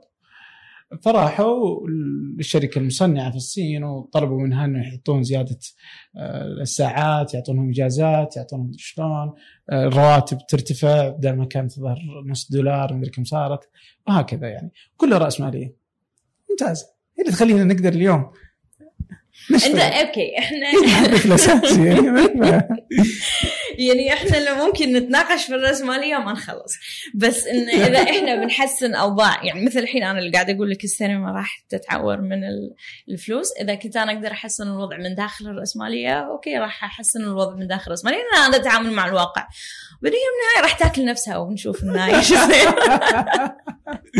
ممكن تتحسن ممكن تدخل كذا أنظمة مع بعض. يعني زي مثلا في الدول الإسكندنافية بس يعني تلقى اي يعني راح. يكون اي راح يكون في مثلا حتى ال- الأنظمة التعاونيات والتعاونيات الأهلية ما بين ال- ال- الأفراد والاشخاص بحيث انه يعني مثل الحين في آه، قطاعات كبيرة في بريطانيا وفي أمريكا معتمدة على إن الأشخاص نفس الجمعيات التعاونية عندنا بالكويت اللي طبعا هي جمعيات قاعد تتحول إلى راسماليه لكن فكرتها الأساسية في إن إحنا نحط فلوس مع بعض وناخذ الفوائد كلنا مع بعض في إن إحنا نوفر لبعض ال- ال- المنتجات الأساسية اللي إحنا نحتاجها. آه هذه قاعدة تنتشر في مزارع أو مصانع قاعد آه، آه، في في أمريكا مثلا في مصانع قاعد تصير إن العمال هم المالكين الأساسيين للمصنع. وهم اللي يشتغلون فيه وقدر ما تشتغل قاعد تحصل على آه، المرتب وهذا وأيضا لأنك لك أسهم في الفوائد مالت بيع المنتجات قاعد توصل لك بحيث إن أنت ما تفني نفسك علشان تحصل راتب أفضل. أنت أنت مساهم أنت جزء من الأسهم اللي في المصنع. هذا قاعد ينتشر وهذا رائع. شفتي الطفل اللي يشتغل علشان يسوي إي عقباله يعني. التيشيرت هذا؟ بيشيلونه بيحطونه آلة مكانه وخلاص تنتهي السالفة يعني. آه. هو في الآلة موجودة بس هو لا لا خلاص أصلا ما عاد يقدر. يعني مع الوقت آه، بتصير كذا إنه تقدري تسوي في شركه جالسه تجربها صح صادق كذا اللي تسوي تيشرتات طابعه ثلاثية الابعاد فمع الوقت ممكن يصيروا لك التصميم وانت تتبعيه في أي مكان هنا يعني فما يحتاج حتى مصانع. فالتطور يعني بيشيل هذه المعضلة اللي كانت يعني. بس بيصير مشكلة ثانية تصدقين اللي هي ما عاد يصير وظائف.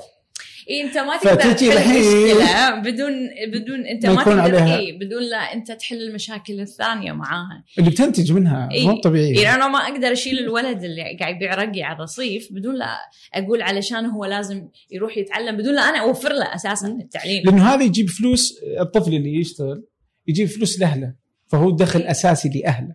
ف فكيف انت ممكن تحلها؟ يجب انك ما تشيله من الرصيف بس. اوفر له البديل. إيه. أو لعائلتي تروح يعني أحس إنها فهذه آه، مشكلة والله. بس أنا ببقى د- في الراسماليه شوي اللي هي أنت عندك آه، الحقوق الملكية الفكرية. آه شوفي انها ما إيش وجهة نظرك؟ خلينا خلينا نفهمها من جديد. طبعا في المقاله أي شيء تحدثنا عنه في وصف الحلقة موجود الروابط كلها. بس في عندنا اشرحي لي فكرة فكرتك عن حقوق الملكية الفكرية اللي موجودة اليوم. وانزعاجك برضه منها يعني. آه، حقوق الملكية الفكرية آه، يعني أنا ما أقدر أسمي موقف منها لا يعني ينزعجون وايد اصدقاء الكتاب والمترجمين في الأشياء اللي أنا أقولها. بس آه، آه، بالنسبة لي ماشي؟ أنت في عالم قاعد نتكلم فيه عن عندنا رقابة قاسية قاعد تمنعك إن أنت آه، تحصل على بعض الأمور. بالإضافة إلى أن إحنا في عالم في عدد كبير من الفقراء والغير قادرين على أنهم يشترون منتجاتهم الرئيسية فما بالك في الكتب. آه، منتجاتهم الرئيسية اللي, هو الأكل والسكن وهالشيء فأنت لما تجي كمثقف وتقول له إن ما يصير تاخذ نسخة إلكترونية مثلا أو نسخة مطبوعة على ورق عادي. لازم تاخذ النسخة الأصلية مالتي علشان أن أنا أحصل على فلوسي إذا هذا كتاب مثلا؟ إي أنا أتكلم عن عن كتاب. فهني الموضوع يصير أن أنت كأنك قاعد تحصر العلم والفهم والثقافة لمن يملك المال. وهذه هي المعضلة الأساسية في في في الفكرة اللي أنا قاعد أطرحها. إحنا دائما نتهم الفقير بالجهل بانعدام الثقافة في إنه ما يفهم إنه هو مو قاعد يتعلم. طيب أنت أساسا اوريدي قاعد تشارك في حرمانة من المعرفة والثقافة لأنه ما يملك فلوس. حلو. فأنت ورقابيا لما أنا ما أقدر أحصل الكتاب لأنه ممنوع وانت أيضا تقول لي اخلاقيا لأن حقوق الملكية الفكرية لازم ما تقرينا اونلاين يعني تصير انت والدولة علي يعني ما يصير. يعني الحين أنا أخلص من رقابة عشان يجيني المثقف يقول لي لا تقرين. الثقافة المفروض تكون شيء عام مش مو شيء مخصص لأفراد معينين بحيث إن أنا عشان عندي فلوس فأنا أتعلم وأعرف أفكار جديدة. ولأنه هو ما عنده فلوس فهو ما يقدر يتعلم آه، ولا يتعرف على أفكار جديدة. هذا غير عادل بالنسبة لي. آه، الملكية الفكرية في إن أنت تملك آه، إنه يوضع اسمك على الكتاب أو أو على العمل الفني اللي أنت صرته هذا حقك 100% لكن لازم أيضا تراعي في انه في تبعات أخرى لو أنت حصرت هذه الملكية في نطاق معين. أصدقائي الكتاب واللي يسوون أعمال إبداعية عندهم مشكلة معاي في هذه الفكرة في إن إحنا ما عندنا الدعم الكافي إن إحنا ننتج هذا المنتج. فعلشان ننتج هذا المنتج إحنا محتاجين الإيرادات من المنتج علشان نخلق منتجات إبداعية أخرى. فلما ينشر هذا المنتج وبعدين يسرق يسرق يعني ف وينشر بشكل مجاني للآخرين آه، فأنا كذي خسرت الدعم والايراد المادي اللي ممكن يوفر لي حياة آه، يعني جيدة تخليني أنا أقدر أنتج منتجات إبداعية أخرى. وهذه وجهة نظر معتبرة جدا. بس آه أنا قاعد أتكلم لما أنا قاعد أقول الفكرة اللي أنا قلتها قبل شوي أنا قاعد أتكلم في نطاق الظروف الموجودة في العالم العربي أو العالم الثالث. آه وصعوبات الحياة اللي فيها. اللي هي أساسا أغلب الكتاب والمترجمين هم ما تكون ما يكون اعتمادهم على هذا الكتاب لوحده. ولا يكون اعتمادهم في في في المال على آه، يا انه يكون فريلانسنج يشتغل فهو عنده عدة آه، أعمال قاعد يشتغل عليها أو انه يكون كاتب لكن عنده وظيفة أخرى. ما مو متفرغ للكتابة لوحدها. فطالما عندك فانا أنا قاعد أتكلم كأن هذه الظروف الموجودة للكاتب الكتاب والمترجمين في في الوطن العربي بغالبيتهم فبالتالي لما يكون يعني أنت قاعد تكلمني كأن أنا إيرادي أقدم احتاج فيه. هذا أتكلم فيه ككاتب أجنبي. أنت قاعد تتكلم عن وضع كاتب أجنبي لكن ككاتب عربي غالبا منو كاتب متفرغ للكتابة فقط وهذا مصدر رزقه. عدد قليل. آه بالتالي أوكي يعني أنت لازم أيضا تراعي ظروف العالم أو قرائك اللي أنت قاعد تقدم لهم هذا المنتج الإبداعي اللي هم عالم آه مطحون. وغير قادر أساسا على إنه هو يوفي احتياجاته الشخصية علشان يوفي احتياجاته الفكرية. ما أدري. أنا مو قادرة أكون يعني مو قادرة أكون ضد الفكرة اللي أنا يعني معاها. لكن ما أدري أنا ما عملت في ال- يعني عملت في المجال لكن ما عملت فيه 100% بحيث إن أنا أواجه صعوباته. لكن من معرفتي فيه إن أنت قادر على إنك أنت تأخذ ال- الإيرادات الكافية وتأخذ أيضا تعيش بشكل جيد. أنت ما ما يعني ما تموت يور. آه، في المقابل أنت قاعد تقدم المعرفة لل- للآخرين اللي أنت قاعد تقول عنهم إنهم جهلاء يعني. يعني منطق يعني منطقي إلى حد ما. أوكي. بس في نفس الوقت نقدر ناخذ أسئلة كثيرة. يعني شلون أنا ممكن ابدع وأكون كاتب جيد؟ ليش أصلا عندنا مساحة الإبداع آه، محصورة وقليلة جد جدا؟ يعني إذا افتكينا من الحكومات آه، ما أفتك من شيخة كمان الحين؟ يعني أبغى أخذ فلوس. شلون أنا ممكن أكون مستقل؟ شغلتي في الحياة هي الإبداع في الكتابة أو في الفن في الرسم أو في الأفلام السينما. شلون؟ وانت تبغين كل من هب ودب يسرق أعمالي ويأخذها وأنا ما أخذ فلوس خلاص ما ليش أسويها؟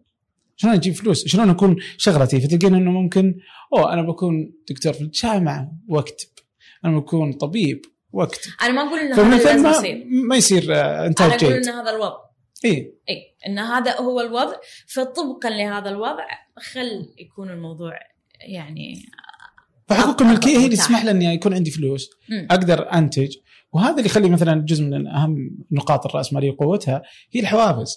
ما هو الحافز؟ ما هو الحافز إنك تكتب شيء ما تدخل فلوس. يلا شو, okay. شو الحافز اللي يخليك تسوين شيء؟ أنا أكتب شيء ما يدخل فلوس. يعني لما إيه. كنا والناس اللي تكتب في البلوجز. إيه، أنت رهيبة بس مو كل الناس رهيبة. في ناس الناس كلهم يكتبون بس على يسوون. على حد بسيط. يعني مثلا ممكن أسوي ممكن تلقين أحد يسوي مقاطع مثلا على سناب شات أو حتى على اليوتيوب كذا بس لوحده كذا. يقدر يسويها كذا في وقت فراغه وتطلع حلوة محاوله في إثراء المحتوى والمعرفة وكذا أو حتى في التسلية. يبغى يسلي الناس. ما يدخل فلوس واجد منها. واجد. لأنه مفترض إنه يدخل فلوس اللي يخليه يحفزه برضه إنه يكمل على الأقل شوي. أو يأتي من الجمهور اللي يحفزه إنه يكمل. وهكذا. بس يعني شلون أقدر أنتج إنتاج زي HBO ولا Netflix ولا ما أدري شلون حتى لو حتى على شكلنا العربي البسيط يعني MBC وغيره. شلون إذا ما أقدر أجيب فلوس يعني؟ ال- هذه المعضلة اللي إحنا واقفين فيها اللي قاعدة أقول لك عنها في شيء مقابل مع شيء. أحس انا يمدينا في, في ال... عندنا إنه يمدينا نسرقهم. ما هم أنا أنا أنا حابه الفكرة وايد يعني يعني. لا يعني أنا أشوف Game of Thrones online مو. مع ان أنا أشترك في HBO علشان ما يخلونك تشترك حتى لو تشترك ما يخلونك تشترك لازم تكون في أمريكا ولا في كندا ما أدري شلون HBO نفسهم ترى ظاهرا في أحد عندنا هنا اللي عن طريقة تشترك في HBO ما أدري والله لا في؟ اتش بي أو نفسهم. آه، حققوا مشاهدة مشاهدات من الناس اللي تشوفون اونلاين أكثر من هذا وهم أنت لما تقولين اونلاين تقصدين مقرصن؟ اي آه انزين فالناس اللي ال- هم اللي حققوا سمعة Game of Thrones اللي هم قاعد يطالعون مقرصن آه، لو كانوا يعرض على HBO بس بدون لا يكون ما ما يقرصن ما راح ما كان راح يحقق كل هذا اللي الحين قاعد يصير.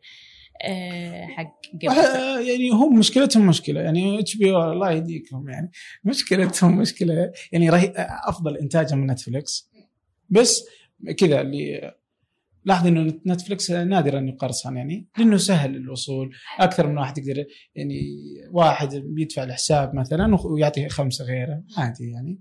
فالناس كذا هم يدرون فطريقة Netflix خلت الناس تستمتع ب Netflix كما هو يعني. بس HBO ما يخلونك. أذكر كنت مشترك في أمريكا يوم جيت السعودية ما ما عاد يشتغل ما يخليك تدخل. وانت. دافع لهم فلوس. أدفع له فلوس يخليني أتفرج. هي خذلك يعني. الله مشكله آه بس بس يعني هذه القرصنه مزعجه يعني آه، يعني الثنتين كذا ما أنا أنا تدري ليش ضربت مثال الكتب؟ لأنه هو أسهل وأوضح في ال في ال آه هذا لأنك من تلعبين على. وتر المعرفة والعلم إيه. وال... لكن ال ال هذا أقول لك لأن هذه حاجة مهمة آه ما أقول إن الفن وال وال والأفلام مو مهمة يمكن المعرفة تدعم الدول الحكومات تدعم الكتاب ومن ثم ما في مشكلة انه هدف أسمى. الحكومة تدعم بشكل محصور في ان هي تقدم صورة معينة هي تبيها. يعني أنت ما تقدر تقول عنه أعمال إبداعية حتى خارج قواعد الدولة اللي هي تبيه. آه، فتكون محكومة بالرقابة اللي إحنا أساسا قاعد نتكلم عنها إن القرصنة أساسا لمحاربة الرقابة أوكي. آم، يعني أذكر بس أنا أنا أقول لك أنا ما أقدر إن أنا أخذ موقف. ليش قلت لك بالبدايه إنه موقف؟ أنا ما أقدر أخذ موقف حاسم علشان إن أنا يعني ما عندي حل للمعضلة هذه اللي أنت قاعد تقولها. أه، أقول لك لأن الوضع عندي في هذا العالم أه، مختلف وشائك. في في الدول الأجنبية أه، الشركات لا تفلس الشركات السينمائية عشان القرصنة لأن هي مدعومة من ال- ولان القوه الشرائية برضه في أمريكا. شرائية وأيضا عندي أن هم أساسا مش معتمدين على إيرادات الأفلام في آه، في كربح هو مو مم. هذا اعتمادهم الرئيسي هو في آه، هي مؤسسة تجارية كاملة تنتج أفلام ك يعني كعملها الأساسي لكن هي مؤسسة تجارية كاملة ولها اسهمها ولها آه، تتعامل في كل يعني مؤسسة اقتصادية. فهي مو إيرادات الأفلام اللي هي قاعد تحصل آه، نتيجتها يعني آه، يعني ربحها منه. فأنا إذا شفته مقرصن هي ما راح تفلس. مو هذه الفكرة. لو كل الناس صاروا يشوفونه مقرصن كل كان الناس يشوفونه مقرصن مو كل الناس. إحنا انت بعيدين عن عندك القوة أكثر عدد من الأشخاص في الصين. كل الناس في الصين قاعد تشتري. عشان كذي حتى الأفلام تنزل في آسيا وخصوصا في الصين. قبل لا تنزل في أمريكا علشان في محاربة للقرصنة. لأن هناك عدد كبير جدا من الأشخاص يقرصن الأفلام علشان يشاهدها. ما أفلست الشركات ولا Warner Bros آه، أفلست ولا آه، أي شركة إيه، ثانية آه. أفلست. لأن بالنهاية مثل ما قلت لك الربح هذه الشركات مو من آه، إيرادات الأفلام مو من الكم مليون اللي طلع الفيلم يعني مو هذا ربحها الأساسي. آه، فأقول لك الوضع الغربي مختلف في مسائل حقوق الملكية الفكرية عن الوضع العربي. وحقوق الملكية الفكرية لها تاريخها وحكايات كثيرة. توصلنا لفكرة انه لازم نوقف نتناقش فيها. صحيح. ما نسلم فيها. واتذكر يعني فيه حلقة آه، إن شاء الله إني ما أغير كلامه اللي هو بلال فضل. آه، كان أول يقول إنه ما كتبي آه، ما أمنع إنه أي أحد يستخدمها إنه يقرصنها. لكن مؤخرا يقولوا ناس غلابة وخليهم يأخذون. شفت؟ أي يعني في النهاية الموضوع صعب شوي. في- بس هو يبغى يأكل برضه لقمة عيشه يعني. في أصدقاء آه عراقيين آم، يعني مهتمين بالكتب ومثقفين ويبيعون ويبيعون الكتب يعني. آه، فيقول لي انه يعني اي في بعض النسخ عندي يسمونها نسخ مزورة اللي هي منسوخة من الكتب ومنسوخة وتباع عندهم في العراق بشكل كبير. آه، طيب ما في مشاكل أحد يسوي لك مشاكل مع حقوق الملكيه خصوصا في جزء كبير من هذه النسخ لكتاب عراقيين يعني. فكان كان يقول لي إن الناس قاعد تموت. الناس قاعد تموت بالشارع. ممكن بأي لحظة الواحد يتفجر. منو حقوق ملكيه فكريه مش يعني ما حد فاضي حق الموضوع. فانت أنت مستوعب ال ال ال- يعني لما أنت قاعد تتكلم عن وضع آه، منطقة آه، رايحة للهلاك. وإحنا يعني قاعد نتكلم على طول إن هي رايحة للهلاك لأن الناس جهلة والناس ما عندها وعي ولازم نوعي الناس. بس لا تشترون كتب لأن بس وابيع كتابي ب 20 دينار. بس, بس في الخليج نختلف. يعني ما وضعنا هذا الرفاه الموجود الشكل الجيد. أوكي. يعني إذا شخص مو قارئ في الخليج okay إحنا يعني افهم بعض الدول المنكوبة افهمها okay. وأتوقع حتى المنتجين كلهم بيتفهمون بس في الدول المستقرة وال شخص مو قارئ نعم و- وأغلب الناس مو قراء الله لا يهينه يشتري. والله لا ياخذ. إي. يشتري. آه، أنت تبي تشجع على القراءة مو هذه فكرة الحين ال- آه، كثير من ال ال ال ال المكتبات آه. أو المجاميع هي فكرتها وهدفها إن نبي نشجع الناس إنهم يجون يقرون يقرون. فإذا إن هذا الهدف الأساسي هو تشجيع القراءة اللي هو التشجيع للناس اللي ما يقرون أساسا. مو دواء دوائرك اللي هي تقرأ. أنا أبي أوصل حق الناس اللي ما تقرأ أساسا. فأنا شلون أوصل حق شخص ما يقرأ أساسا؟ والكتاب بالنسبة له مو مهم وأقول له تعال اشتري كتاب ب 20 دينار. لا شو هو؟ بالنسبة له يروح ياكل فيهم ويروح فيهم مطعم وايد أهم. لأن أنت هذا هذا المفروض اللي أنت تبي تروح له. ال- القارئ اللي يقرأ already هو راح يجيلك بدون بدون لا أنت تسوي مهرجانات أو أو إعلانات للتشجيع على القراءة أو أو دعم القراءة.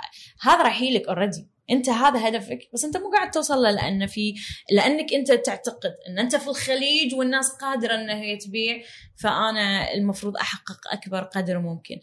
آه، ال على طار الرأسمالية ال- ال- العمل المكتبي هو عمل غير مربح أساسا. كدور نشر وكذا؟ ك ك مش بس دور نشر كمكتبات. هي غير مربحة.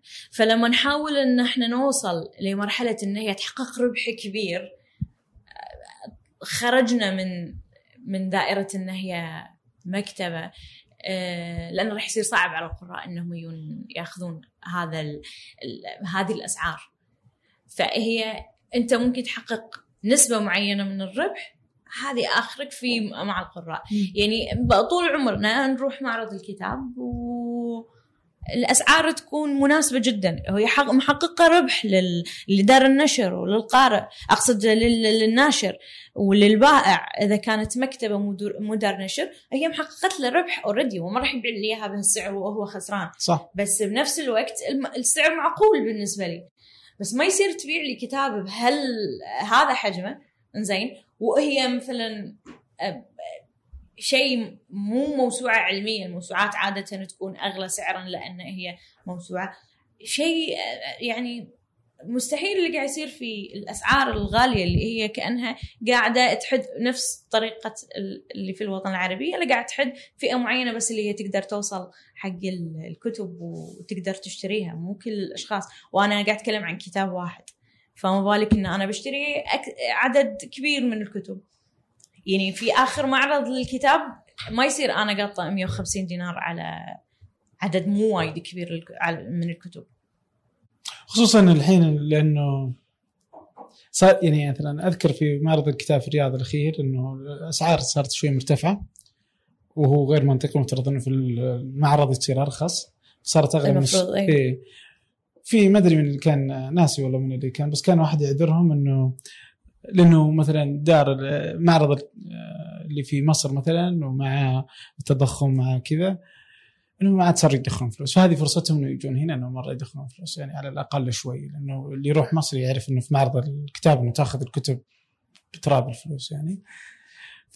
فمسائل ما تدري شلون خلفياتها يعني لكن لكن مشكلة مشكلة واللي يبغى يناقشها في عن الرأسمالية ولا في الماركسية ولا اللي هو عندكم منشور اكتبوا ما شئتم يعني.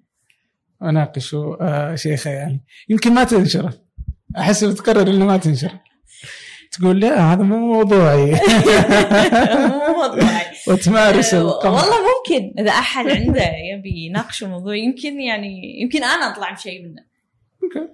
إنه خي يقول لي إن شلون اللي ما عنده فلوس يقرأ كتاب. يقول وفي اللي لو كتاب صغير وحطه مثلا ب 500 ريال مثلا أو 50 دينار آه ما حد ما حد بيشتريه. يعني بس خلاص ما حد بيشتريه هو الخسران فمضطر إنه ينقص السوق. هذه فكرة برضو السوق. السوق يحكم. أنت حطيت سعر غالي ما حد اشتراه. إذا اشتروه معناته إنه شغلك كويس. ما حد اشتراه معناته شغلك بايخ. وهكذا. لكن خلينا ندخل من البايخ الكويس إلى النسوية. okay. خلينا نفهمها. ودي أفهم وش النسويه يعني كذا. okay بشكل بسيط ومختصر. بسيط ومختصر. آه، إيه هي ال- ال- العدالة الجندرية بحيث أن يكون ال- ال- أن لا يكون هناك تمييز بين ال- ال- ال- الأشخاص على أساس آه، الجندر اللي هو على أساس النوع ال- الجنس. الجنسي والنوع الاجتماعي. آه، ال- النسوية تهدف إلى أن هي تخلق آه، آه، توعية للنساء في آه، حقوقهم وعلشان تخلق هذه المساواة اللي هي ال- ال- المسألة الرئيسية لها ومناهضة النظام الأبوي البطريركي. اللي هو أساسا آه، نظام هرمي آه، يرفع من شأن جنس على جنس آخر. آه، النسوية لها أكثر من مدرسة. أنا ما أقدر إن أنا احصر أحصرها في آه، يعني في فكرة واحدة. آه يعني مو مدرسة واحدة. النسويه النسوية عدة مدارس. عندنا النسوية الليبرالية النسوية الاشتراكية النسوية ال- السحاقية النسوية الراديكالية. عندنا النسوية التقاطعية. كثيرين آه، والله. فهي ففي ما عدة في نسوية مدارس. إسلامية؟ آه، في نسوية إسلامية في نسوية مسيحية وفي نسوية يهودية. آه، النسويات ال- اليهوديات مثلا آه، آه، يعني كانوا يطالبون في إنهم يقدرون يدخلون إلى ال- آه، أعتقد اسمه نظام مقدس أو شيء كذي. آه، لأن هو محصور بالرجل. في في في اليهودية في كثير من الأمور اللي هي ضد المرأة. هم يحاولون إنهم يعدلونها. نفس الشيء في الإسلام ونفس الشيء في المسيحية. البابا مستحيل يكون امرأة ففي مطالبات مم. هذه الأشياء اللي داخل المسيحية. ففي في محاولات الحين تمكين للمرأة داخل النظام المسيحي وفي البابوية يعني. آه نفس ما قاعد يصير الحركة اللي موجودة عندنا في الإسلام اللي هي أساسا بادئه من العشرينيات يعني في اللي هي النسوية الإسلامية في إن محاولة تعديل وضع المرأة وإعادة تفسير الفقه الإسلامي من منظور آه آه نسوي. ففي في حركات دينية في حركات ليبرالية في حركات آه، يسارية. فكل واحدة من من هذه النسوية ال- ال- المدارس النسوية هي لها تعريفها المختلف أو آه، طرقها في آه، مناهضة النظام الأبوي. لكن ان جنرال إحنا قاعد نتكلم عن مناهضه نظام أبوي عن قدرة ال- ال- ال- المرأة على إن مش مش المرأة قدرة ان على وجود عدالة جندرية بين ال ال- ال- الجن- الجنسين آه، بالإضافة إلى إن تكون آه، يعني مو تارجت إن أنا أبي أصير نفس الرجل أنا أريد الحصول على كامل حقوقي كإنسان وكفرد. يعني في في دولنا الرجل أساسا مو حاصل على كامل حقوقه فأنا في مرحلة ما بعد ما أنا أحصل حقي على حقي يعني آه، أنا أيضا مع يعني جنب في جنب على الحصول على حقنا الكامل في مثلا عندنا حرية التعبير. مثل هو أنا ما أقدر أعبر مثل ما هو ما يقدر يعبر فبالتالي إن أنا معاه في إن إحنا خلينا نحصل على حقنا في التعبير هذا جزء من الفكرة ال- النسويه خصوصا إن أنا يعني أميل للنسويه التقاطعيه فعندي قضايا وايد تتقاطع مع. قضايا المرأة أه بس هذا باختصار ما أدري شنو بعد طيب هل النسوية بالضرورة آه، تكره الرجل أو الرجال؟ لا هي هي ال- النسوية الفكرة فيها آه، إن هي مدارس فلسفية. مم. ف شنو دخل العواطف؟ أنا أحب ولا أكره في الموضوع. في النسوية السحاقية مثلا خل نضرب مثال على يمكن أقرب شيء على اللي أنت تقوله. آه، في النسوية السحاقية هي الفكرة فيها إن إحنا إن المرأة لا تحتاج إلى الرجل علشان تحقق آه، مثلا متعتها الجسدية أو إن هي تحقق أي شيء ثاني هي تبيه فلهم فلسفة فكرية معينة. آه، هذا مش هذا اللي هو أكثر شيء ممكن إن إحنا نقوله ممكن نسميه كراهية للرجل أو استغناء عنه. آه، هذا أيضا ليست مو بشرط آه، إنه يكون كراهية للرجل. النسويه مو كره للآخر وهو محاولة للمساواة مع الآخر أو أو الحصول على العدالة. آه، يمكن هذه الصورة جاية من فكرة إن لها شقين.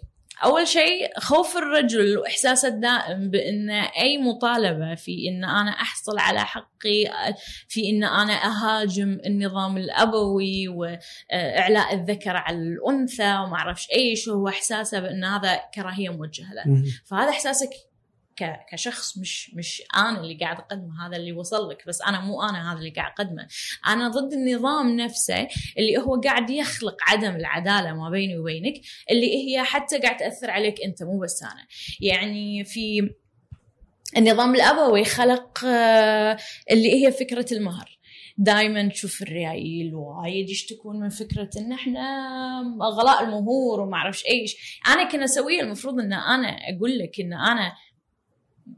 ليش يدفع لي فلوس؟ مقابل إن إحنا نتزوج وإن يكون في ارتباط آه، بين اثنين. هذه هذا نظام يشبه نظام الجواري في إنك تدفع مقابل الجنس. فشنو في وإن هذه هذا الشخص راح يعيش معك مقابل المال وما تعقد إلا مقابل مال. أنا ك ك يعني كفكر نسوي هذا اللي قاعد هو ضد هذه المسألة اللي مأزمتك أنت كرجل. لكن في في الظروف الحالية أنا ما أقدر أقول لك خلاص لازم نسقط المهور. وفي المقابل العقد أساسا في صالحك مو في صالحي. والظروف الموجودة في الدولة وفي القوانين الأحوال الشخصية مثلا أو المجتمعية القواعد المجتمعية هي في صالحك مو صالحي.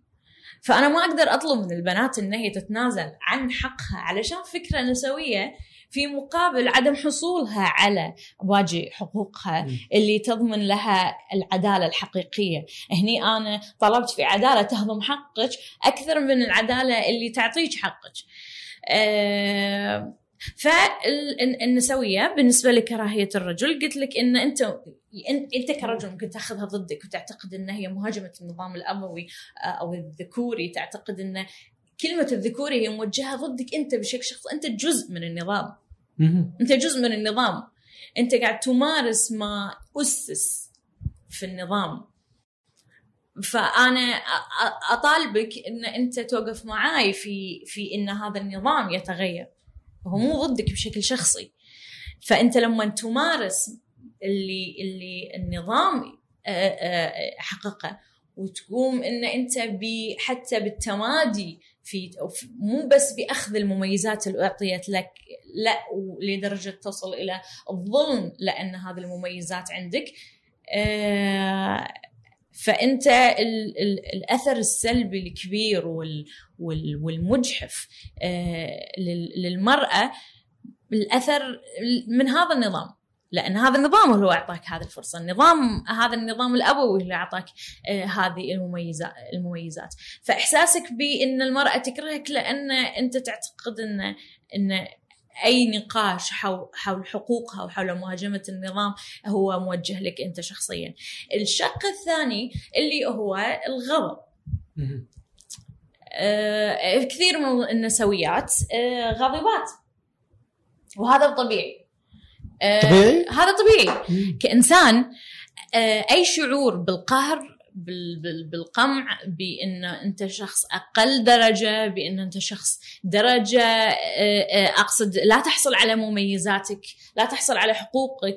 يمكن في أي لحظة إنك تقتل ممكن أي لحظة إنك تضرب ممكن في أي لحظة إنك تمنع من العمل تمنع من الدراسة تمنع من الخروج تحبس في المنزل تمنع من قيادة السيارة تمنع من آه، اللقاء بالآخرين بالأصدقاء آه، المفروض إن أنت ما تكون غاضب المفروض إن أنت تكون وايد عقلاني وجميل ورائع. طبيعي وجود الغضب. أنت كرجل في آه، السلطة قاعدة إن هي مثلا ما تعطيك آه، حقك في حرية التعبير، ما تعطيك حقك في في السكن مثلا، آه، ما تعطيك الحقوق والمميزات اللي أنت المفروض تاخذها من الدولة. أنتم نزلتوا مظاهرات. هذا غضب نتيجة الشعور بالقمع، نتيجة الشعور بالألم وشعور بالقهر، وهذا الطبيعي. الإنسان المقموع إنسان غاضب، إنسان مقهور. آه، فالغضب الموجه اتجاه آه، أقصد الغضب الصادر من النساء في خصوصا إحنا قاعد نتكلم أكيد عن السوشيال ميديا يعني حاليا. آه، غضب طبيعي. هذا شخص يشعر بالألم فطبيعي إنه هو يغضب يغضب من قمعه ومن وجود هذا الألم. كنت بقول شغلة بس نسيتها طيب مو مشكلة إيه. إذا تذكرتيها آه، هل برضو ال- النسوية هو هي قضية تخص النساء فقط؟ أنا قلت لك أمثلة مساحه إن أنا جزء من ان أنت حقك في الحصول على آه، عدالة جندرية مثل حقي على الحصول على عداله جندريه. حقي في الحصول على كامل حقوقي لا يجب أن يكون انتقاص من حقك أنت. آه، أيضا إن عندنا أنا ك, ك ميالة دائما لفكرة النسويه التقاطعيه فهذا معناته إن في كثير من ال- القضايا تتقاطع معاي في في ال- ال- ال- النظام الأساسي اللي أنا قاعدة آه، أحاربه، يعني لما أنا كنسوية أنا أعتقد إن أنا لازم آه، أدعم قضية البدون،. مو المرأة البدون، قضية البدون بشكل عام. مم. قضية البدون هي أن في أشخاص مح- محرومين من ه- التعبير عن محرومين الحصول على هويتهم محرومين من كثير من جوانب الحياة خاضعين لنظام يحاول أنه هو آه، يقمعهم بطريقة آه، تح- تحرمهم من نفس الحقوق اللي قاعد تحرمني منها بناء على هوياتهم. فأنا أتقاطع معاهم في هذه القضايا. أنا أتقاطع معاهم في نفس الفكرة مالت إن نفس النظام اللي قاعد يحرمك من ال- ال- الحصول على هويتك أو الحصول على حقوقك هو نفس النظام اللي قاعد آه، يحرمني من هذه الحقوق. آه، أنت ما تحص... مو قاعد تحصل على التعليم مثلا كشخص بدون لأن ال- ال- الدولة لا تعترف فيك كشخص درجة أولى لا تعترف فيك كشخص كشخص يحق له التعليم آه، أنا الدولة أيضا تعتبرني لا. لا تأخذني كشخص درجة أولى أنا أتقاطع معاك في نفس القضايا وفي نفس المناطق آه، اللي ال- ال- المناطق القمع يعني- اللي إحنا قاعد نخضع لها فأنا أكيد داعمه لقضيتك. هذا التقاطع بين القضايا هذا المفروض إن النسوية تكون جزء آه، داعم له. أنا ضد النظام ال- آه، آه، الذكوري الأبوي اللي يستخدم أجساد النساء كشيء قمعي للرجل. أنا أنا ضد إنه يكون هناك بطبيعة الحال احتلال.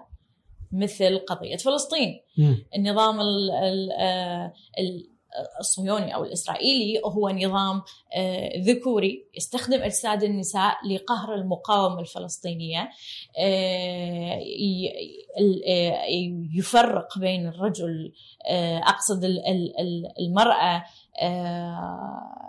ال- سوري آه، المرأة ال- المحر المزراحية والمرأة ال- شو. أوكي وات ايفر أوكي دونت كير طيب لو-. لو, ما تقاطعتوا. إيه. آه. ما مالك دخل تصيرين؟ لا يعني إذا ما في تقاطع بين ال- ال- الفكر النسوي تقاطع. اي بين قضية أنا- أخرى تطنشينها يعني؟ أنا كش أنا كشيخة أنا مهتمة بقضايا الإنسانية بشكل عام أوكي حلو فأنت لما تقول لي عن النسويه شنو تتقاطع في القضايا الأخرى وشنو هي تهتم في الآخرين هي هذه. في اهتماماتها بس أنا كشخص أنا مهتمة بكل القضايا الإنسانية وأنا أعتقد إن القضايا الإنسانية في النهاية يعني كلها تترابط بشكل من الأشكال. النسوية اللي مهتمة آه، آه، في إطاحة النظام الذكوري والأبوي هي أيضا مهتمة بأن آه، ال- الرجل يحصل على حقوقه كاملة. فأنت هم هذه نقول التقاطع في القضايا مع مثل ما أنا ما عندي حرية رأي أنت ما عندك حرية رأي لتس إن نشتغل مع بعض في الحصول على حريتنا كاملة. فهي منظومة متكاملة تقريبا يعني قاعد تشمل أكثر القضايا الإنسانية مع بعض. ممتاز. طيب إذا جينا قلنا مثلا إنه جت النسوية واضح مثلا مثل ما كان في حقوق وكذا. بعدين بدات شوي شوي تأخذ بعض الحقوق مثلا ومشت السالفة. اليوم يجون يقولون لك أوه إيش ناقصكم الحين؟ خلاص تسوقون أنتم تسوقون ما أدري شلون أنتم شلون. فهل إذا وصلتوا هل في مدى توصلون له؟ بعدين تقولون خلاص حققنا كل مطالبنا وتنتهي متى تنتهي النسوية من المجتمعات؟ أه لما تتحقق العدالة الجندرية كاملة لما تكون النظام الأبوي مو هو اللي يحكم العالم المشكلة إن في إن أنتم تبون أنتم خصوصا هذا قال لنا في الكويت وايد؟ لأن عقب ما أقرت حقوق المرأة السياسية فخلاص انه شنو ناقصكم بعد؟ أنتم عندكم كامل الحقوق آه، تسوقون تصوتون تدرسون آه، تترشحون؟ تترشحون تشتغلون وتصيرون وز- وزيرة وما أدري شنو. فشنو ناقصكم؟ مو ناقصكم شيء. آه، في الواقع الموضوع مو بهذه السطحية. كلش. لأن أنا مجرد إن آه، في مرأة حصلت على منصب معين هذا لا يعني إن هذه فرصة متاحة لكل النساء. أنا عندي بيئات آه، في آه، الكويت لا زالت تمنع بناتها من من العمل. إنزين من الدراسة من حتى إن المرتب لا يكون لو توظفت فالمرتب ليس لها علشان لا تسوي أي شيء وتحبس في المنزل أيضا. في في في آه، الدولة لا تتدخل في إن هي تمنع هذه الأشياء يعني الدولة لا تعط... قاعد تعطي الحق والمساحة للفرد بناء على جنسه في إنه هو يتحكم في حياة فرد آخر بناء أيضا على جنسه. لو أنا حبستك وما خليتك تشتغل وما خليتك آه، تت- تت- تتعلم مثلا. آه، غير طبعا إن الدولة بس تلزمك في المرحلة الابتدائية والمتوسطة. لكن آه، ممكن أمنعك. من التعليم بعدين. الدولة ما راح تحاسبني. ف هذا هذا غير مقبول. هذا يعني لما تسأل شنو ناقصنا أنت قاعد طالع قاعد طالع فئة معينة مو قاعد تشوف معاناة كاملة لل- لل- للنساء. أنا عندي أنا عندي عاملات منازل يضربون داخل البيت ويتم التحرش فيهم اغتصابهم بدون لا إن هي تقدر تاخذ حقها بشكل كامل وبشكل آه، صحيح. ممكن بس إنه يتم تسفيرها. آه، أنا عندي المرأة البدون قاعد تعاني في إن هي لو كانت مثلا مدرسة و حملت ولدت ما تقدر تاخذ إيه، إيه، يعني فلوس أثناء إجازة الأمومة، في الصيف المعلمات ياخذون معاشاتهم أثناء أثناء العطلة الصيفية، المرأة البدون ما تقدر تاخذ، المعلمة البدون ما تقدر تاخذه. إيه، المرأة ما تقدر تاخذ سكن بروحها. بروحها إي. ال- ال- في في قانون تقدر تسافر بروحها صح؟ تقدر تسافر بروحها آه، قانون الرعاية السكنية جدا آه، ظالم للمرأة بحيث أن الرجل هو اللي يحصل على الوثيقة الرجل ما أعرفش إيش. دائما المحاججة تكون بقانون الأحوال الشخصية. مم. إن أنت تاخذين معاشة تاخذين نفقة وتاخذين نفقة الخدامه ونفقه ما أدري شنو. ودائما هذه المحاجة تاخذين حتى اليهال. آم، طبعا هذه الفكرة أساسا. هو إذا بنتناقش فيها فكريا هي أساسا بنائها أبوي. فكرة نفقة الم- المتعة شو يعني شنو نفقة المتعة؟ أن الرجل استمتع في هذه العلاقة ما هي استمتعت أيضا في هذه العلاقة لكن لأنك أنت الفكرة الأبوية في أن هذا فاعل ومفعول به وأن هذا الشخص هو اللي لازم آه، آه، هو الرجل هو فقط اللي يحق له المتعة واللي هو يعرف المتعة والآخر هو مجرد وعاء فهذه أساسا فكرة أبوية على أساسها بنيت نفقة المتعة آه، فإذا أنت تبي. تبي تقول لي أنتم ماخذين حقوقكم ومو راضي ان أنا أحارب النظام الأبوي فأنت قابل في هذا النظام. طيب أنت قبل شوي كذا ذكرت الخادمات كذا كل مرينا لها مرور الكرام ويعني يؤخذ برضو إنه على الحراك النسوي إنه برضو يأخذ سالفة الخادمات مرور الكرام يعني لأنهم مستفيدين من الموضوع هذا والأنظمة اللي تحكم آه، العمالة المنزلية في المنطقة وما حد يتكلم عنها. إي أنا لانكم مستفيدين منها. لا أنا يصير ضد؟ نظام الكفاله أساسا. ما المفروض يكون نظام كفالة لازم المفروض يكون على نظام عقود العمل آه، بحيث إن الحين قانون العمالة المنزلية الموجود في الكويت الجديد اللي هو ساعات معاملة محددة وإجازة وما أعرفش إيش بس مو في آلية تنظم إن أنا والله فعلا يعني أروح أشوف إن هذا الخ- الخادمة أو الشغالة فعلا قاعد تحصل على إجازتها وفعلا ما في. فأنا تركته لل- للشخص. ونظام الكفيل آه، شغال. فما ما استفدنا شيء. ياخذ جوازها ياخذ ما أدري شنو ما يقدر ما تقدر تسوي شيء. آه، يؤخذ عليه على آه، النسوية مثل ما قلت إن هي تمر على العماله المنزلية مرور الكرام. لأنها مستفيدة منها. أعتقد إن في جزء كبير من من النساء ممكن تكون بسبب استفادة أو بسبب إن هي تحصر حقوق الحقوق اللي تطالب فيها في جنسيتها إنزين آه هذا سبب. كبير في إن هي ما تطالب في حقوق آه العماله المنزلية لكن الحين إحنا آه قدام عدد كبير من النساء اللي أنا أعرفهم وأشوفهم وهم آه، بالعكس قاعد آه، يطالبون بقضايا العماله المنزلية مثل أي قضايا أخرى كمرأة قاعد يجب أن تحصل على حقوقها، أنا بالنسبة لي العماله المنزلية المفروض يكون لها نقابة علشان تقدر تطالب آه، بحقوقها بشكل كامل. طيب في برضو يعني يعني هذا مفهوم الفكر. النسوي اليوم صوته عالي وموجود. بررتي أنت الغضب اللي جالس يصير بررتي بعض الأفكار وشرحتي كثير من الأفكار اللي يتمحور حولها النسوية. طبعا في ناس ممكن كثير تتفق وتختلف على مفهوم النسوية. الآن بعد شرحك من اللي كانوا يختلفون يمكن يتفق. الحين يقول آه أوكي. بس لأنه الخطاب آه غاضب جدا على الشبكات الاجتماعية. حتى لدرجة إنكم ما أنتم قادرين تنتقدون الفكر النسوي. ما في خطاب ينتقد الحراك يعني. آه أو الفكر حتى. أنا أنا لا أنا خالفك في الرأي. والله؟ إذا متابع بشكل جيد خصوصا البنات السعودية رائعات جدا في انتقاد الخطاب آه، الن- النسوي بشكل وايد كبير. آه، يعني لما تكون ويكون في محاولة لإعادة تجديد هذا الخطاب ونقده و- آه، وتفسير لمفاهيم تعتبر بديهية لكنها ليست بهذه البداهة ومحاولة إن هي تفكيك هذه البديهيات. أنا قاعد أشوفها بال social media بشكل وايد كبير وأيضا في blogs قاعد يسوونها البنات خاصة في السعودية يعني. آه، في آه، في تحركات يعني هو ال- الغضب والعمل على إن إحنا خل نفكك الخطاب ونعيد آه، اكتشافه بما يناسب الوضع في السعودية بعد.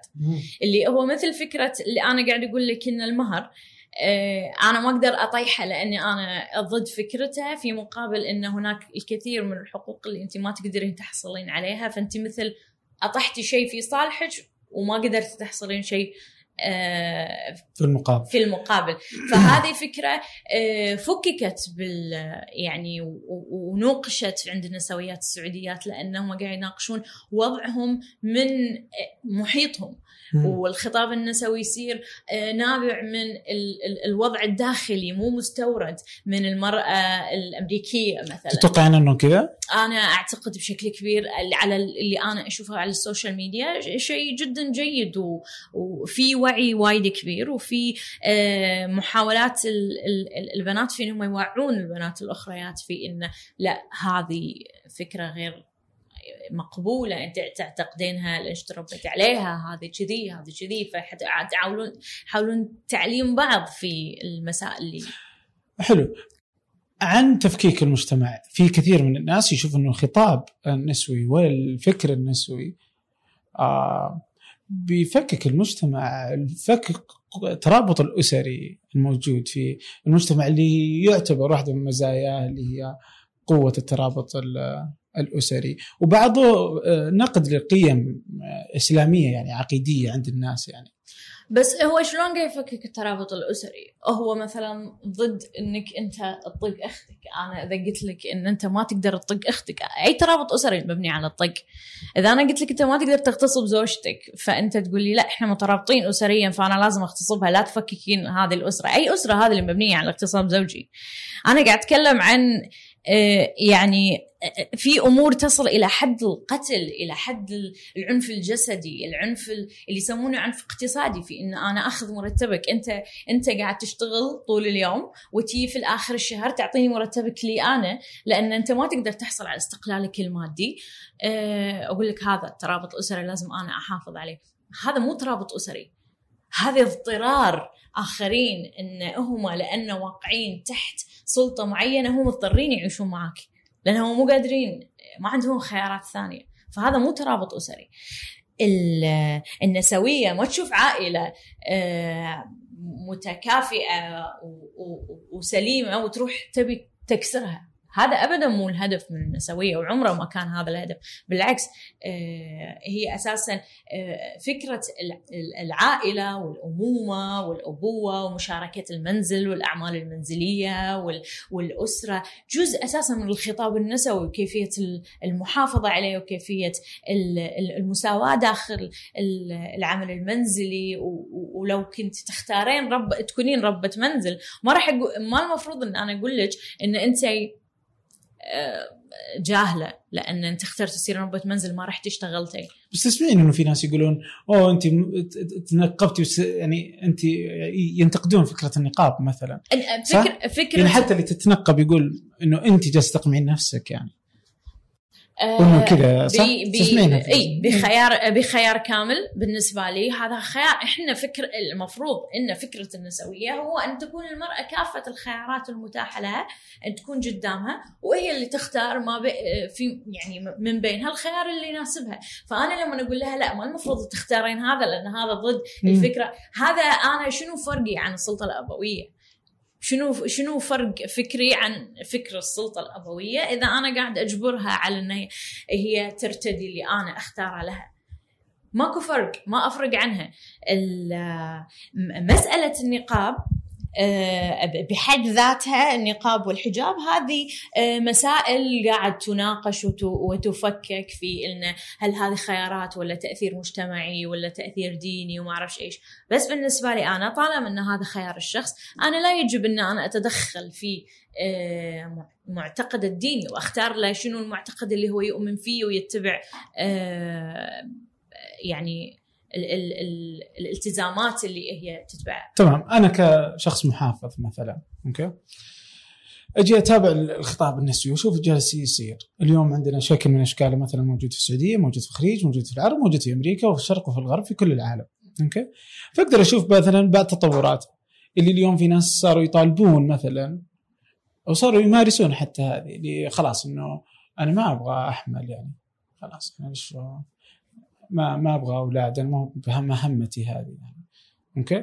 لما يقول أوه بيوصل إلى هنا طيب الاسره كيف تتركب؟ كيف إحنا ممكن نصير؟ مو معقول إني أنا بروح أستأجر آه، واحدة تروح تجيب لي ولد ولا مدري شلون وخلاص اللي أو إنه ما عاد تجيب أولاد. يعني في هذه اللي إنه مسألة الولادة والحمل إنهم وصلوا إلى إنه أوه لا خلاص ما أبغاها. عشان أبغى لأنك تدرين إنه الحمل والولادة جزء من أجزاء آه، إنه هي أقل في العمل لأنه الحمل والولادة جزء من اللي يخلي المرأة دائما أقل. في الرواتب في الوصول هذه واحدة من اللي تحسب ضد النسوية آه ضد المرأة دائما مش النسوية ضد المرأة. آه فيحصل الرجل على مناصب أعلى على مدري شلون لأنه ما عنده هذه هذه الفترة يعني. وفي دراسات كثيرة جالسة تحسب زي كذا. فهذا فعلا يعني نقطة صحيحة إنه بعض الفروقات بين الرجال الرجل والمرأة في العمل تكون بسبب الحمل فيروح بعض الخطاب إلى تطرف كيف أقضي على هذا عشان نقدر نتساوى. أه. فيشوف المحافظ يجي يقول؟ أنا ما أرضى ما أبغى. يعني كيف بيصير؟ يعني كذا لما يشوف البعيد بيخاف يخوف. رفض رفض شو يسمونه؟ الحمل أو الأمومة أو هذه هذه مسألة ترى منفصلة عن النسوية أعتقد يعني. آه، لأن هي حركة أو موجة عالمية قاعدة تصير في إن إحنا ما نبي نجيب عيال في هذا العالم والفكر اللي هو إن هذا عالم سيء ليش أجيب عيال؟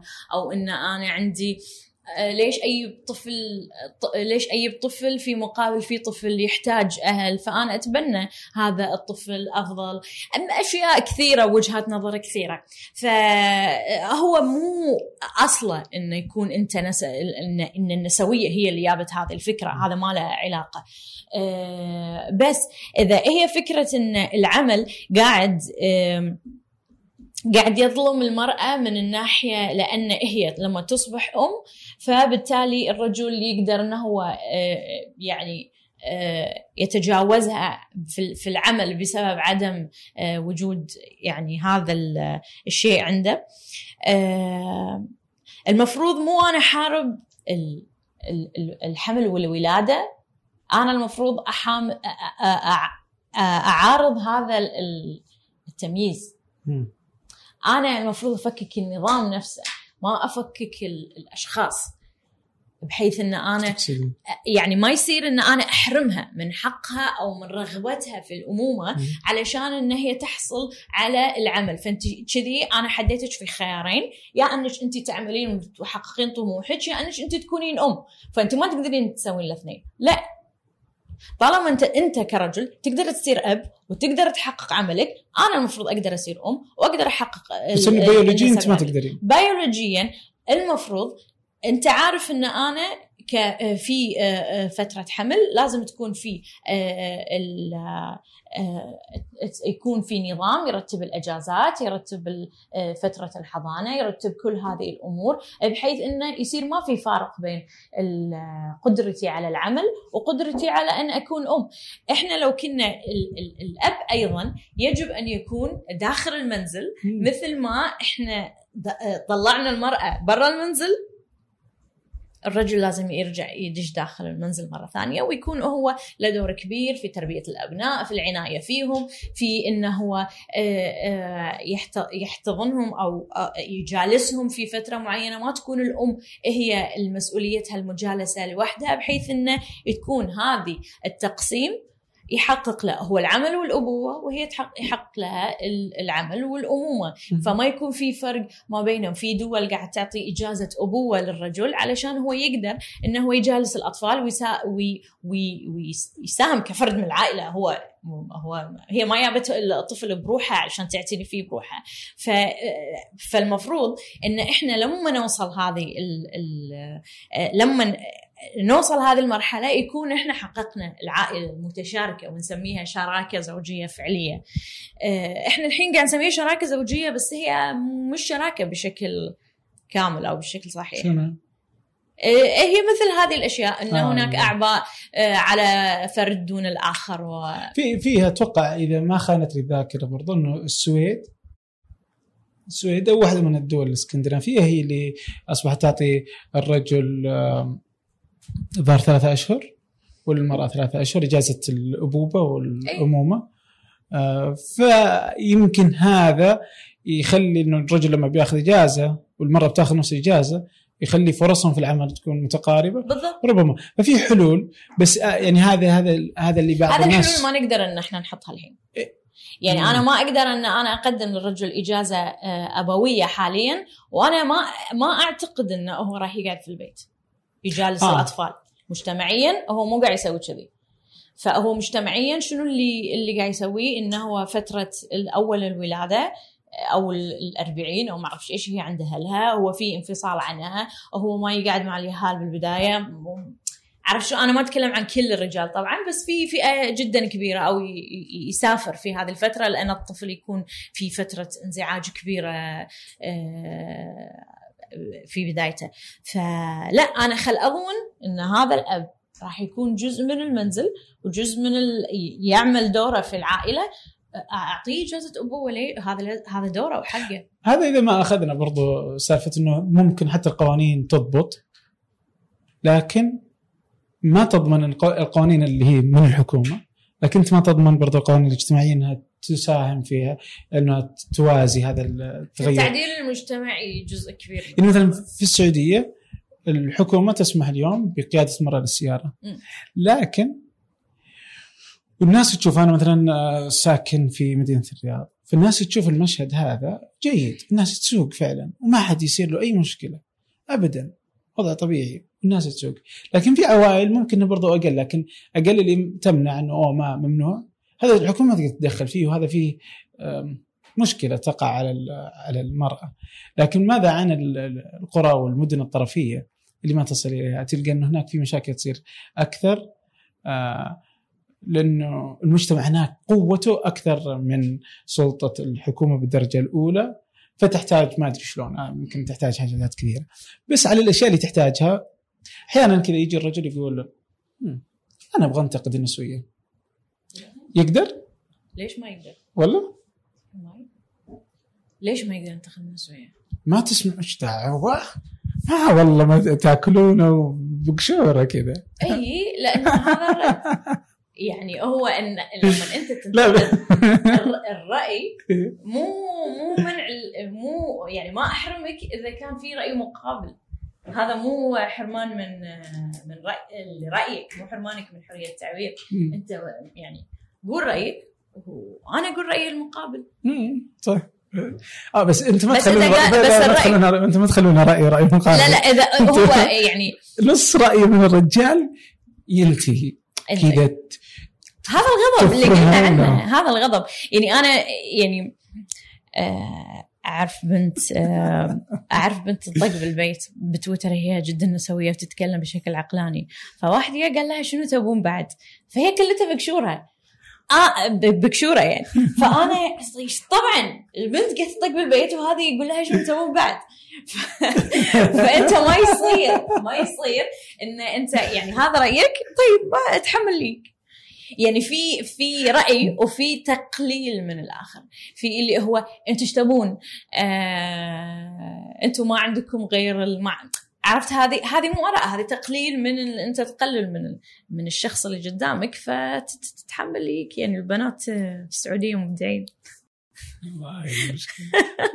طيب آه طبعا الحديث حقيقة آه طويل آه حديث آه ماتع والله. وعن النسوية وعن هذه الأفكار. ففي كثير نقدر الناس تقدر تشوفها سواء في مقالات كثيرة موجودة على منشورة وحتى على ثمانية وغيره أتذكر فيه آه مقالة آه كانت تقول آه إي مقالة موجودة على ثمانية. كانت تقول آه، لا تأتي معرفة الطبخ آه، محملة في المهبل وإنما هنا هي تتعلمها آه، مع الوقت وهي مهارة تكتسب أن تتعلمها. ويعني في كما أن الناس آه، يشوفون برضو ممكن الأعمال المنزلية الأخرى وأي شيء كذا يعتقدون نحن هذا لا شغلة- نولد نساء لكن نصبح كذا كذلك يا. يعني زي ما كانوا برضو ترجعي لل- للماضي تقدري تشوفي إنه مثلا النساء ما كانوا يقدرون يصوتون مثلا في أمريكا مثلا. صاروا يصوتون. ما كانوا يقدرون يصوتون في في الكويت. صاروا يصوتون نقص شيء زاد شيء تغيرت شيء ما تغير شيء. صار طبيعي. آه، النساء في السعودية ما كانوا يقدرون يسوقون. صاروا يسوقون. فالفكرة إنه المرأة وكانوا يقولون أوه زمان أوه مشاكل أوه والله إحنا كنا ما أدري إيش نسوي. المهم فكانوا يقولون مثلا إنه آه، تضر المبايض. لا. يعني وتغيرت. ساقط الناس مش- علوم وساقط دين وساقط يعني ما يعني إيش دخل المبايض الحين. بالسيارة؟ فتشوفين إنه كيف هذه كلها تتغير وتبقى إنه ما تغيرت المرأة انما انها هي في عوامل ثقافية هي اللي ممكن تتحسن وتبقى المرأة مرأة وتبقى ال- الأنثى أنثى وال- والذكر ذكر. وعندهم هذه الفروقات البسيطة البيولوجية اللي معروفة. إنما الفروقات ال... هو لما تشوف أنت الفروقات الثقافية الواسعة تبدأ تشوف إنه يمكن في خلل وأحيانا ممكن نحسنها. الثقافه لكن المجتمعيه الخطاب الغاضب هو اللي أحس إنه هو اللي مزعج. ورغم إنه في ناس كثير تتفهم الموقف الغاضب بس إنه هو أتوقع اللي يخلي لانك انت فاهم؟ لما تجي أنت قوي كذا بقوة آه لازم يكون عندي ردة فعل مساوية في المقدار ومعاكسة في الاتجاه. إي فهذه هي ال... ال... يعني لما تطقني. لأن. القوة القوة فال... ال... ال- يعني في اضطهاد وفي سب يعني. عرفت؟ مقابل مقابل إن إن الموضوع بهذا الحجم اللي يصل إلى ان أنا أخسر حياتي وإن أنا أسب على تويتر يعني مو أنا أقصد آه. بس هذا لأنه في الخليج بس ترى في أمريكا نفس الشيء. في هذه حقة الميتو إنه ما تقدر تسوي شيء إلا مثلا بالإقرار المرأة. كانت مزعجة بالنسبة إلى اليوم يتناقشون فيها أعتقد يعني. مو بواضح وش اللي تبغونه يعني. هو المناقشة في آه، توسيع الكونسنت يعني وش بالضبط حتى يعني وش متى فالنقاش أحس إنه طويل أصلا في المواضيع دي إحنا لسه في مرحلة يعني بس يعني آه النقاش فيها دائما ممتاز. إنه نفهم الآخر آه، نشوف الطرف الآخر الطرف ال- ال- هذا وش الناقص. أتوقع إن في ناس كثير ممكن تتفق في في في, في الأصل اللي اللي اللي نتفق عليه. ممكن يختلفون في طريقة التنفيذ طريقة الحكي فيه. وممكن حتى يغير آراءه. وطبيعي يعني إنها تصير آه، هذا هذا النضج مع النقاشات يعني. فلذا يعني أنا أحب أتناقش بس يعني ما عندي سالفة يعني. شكرا لك. شكرا جزيلا لك. شكرا آه، شكرا يعطيك العافية. وشكرا ل آه، اسيل عبد الله ريما طلال على المساعدة في الإعداد. وصادق أحمد خلف الكاميرات والصوت. شكرا لك.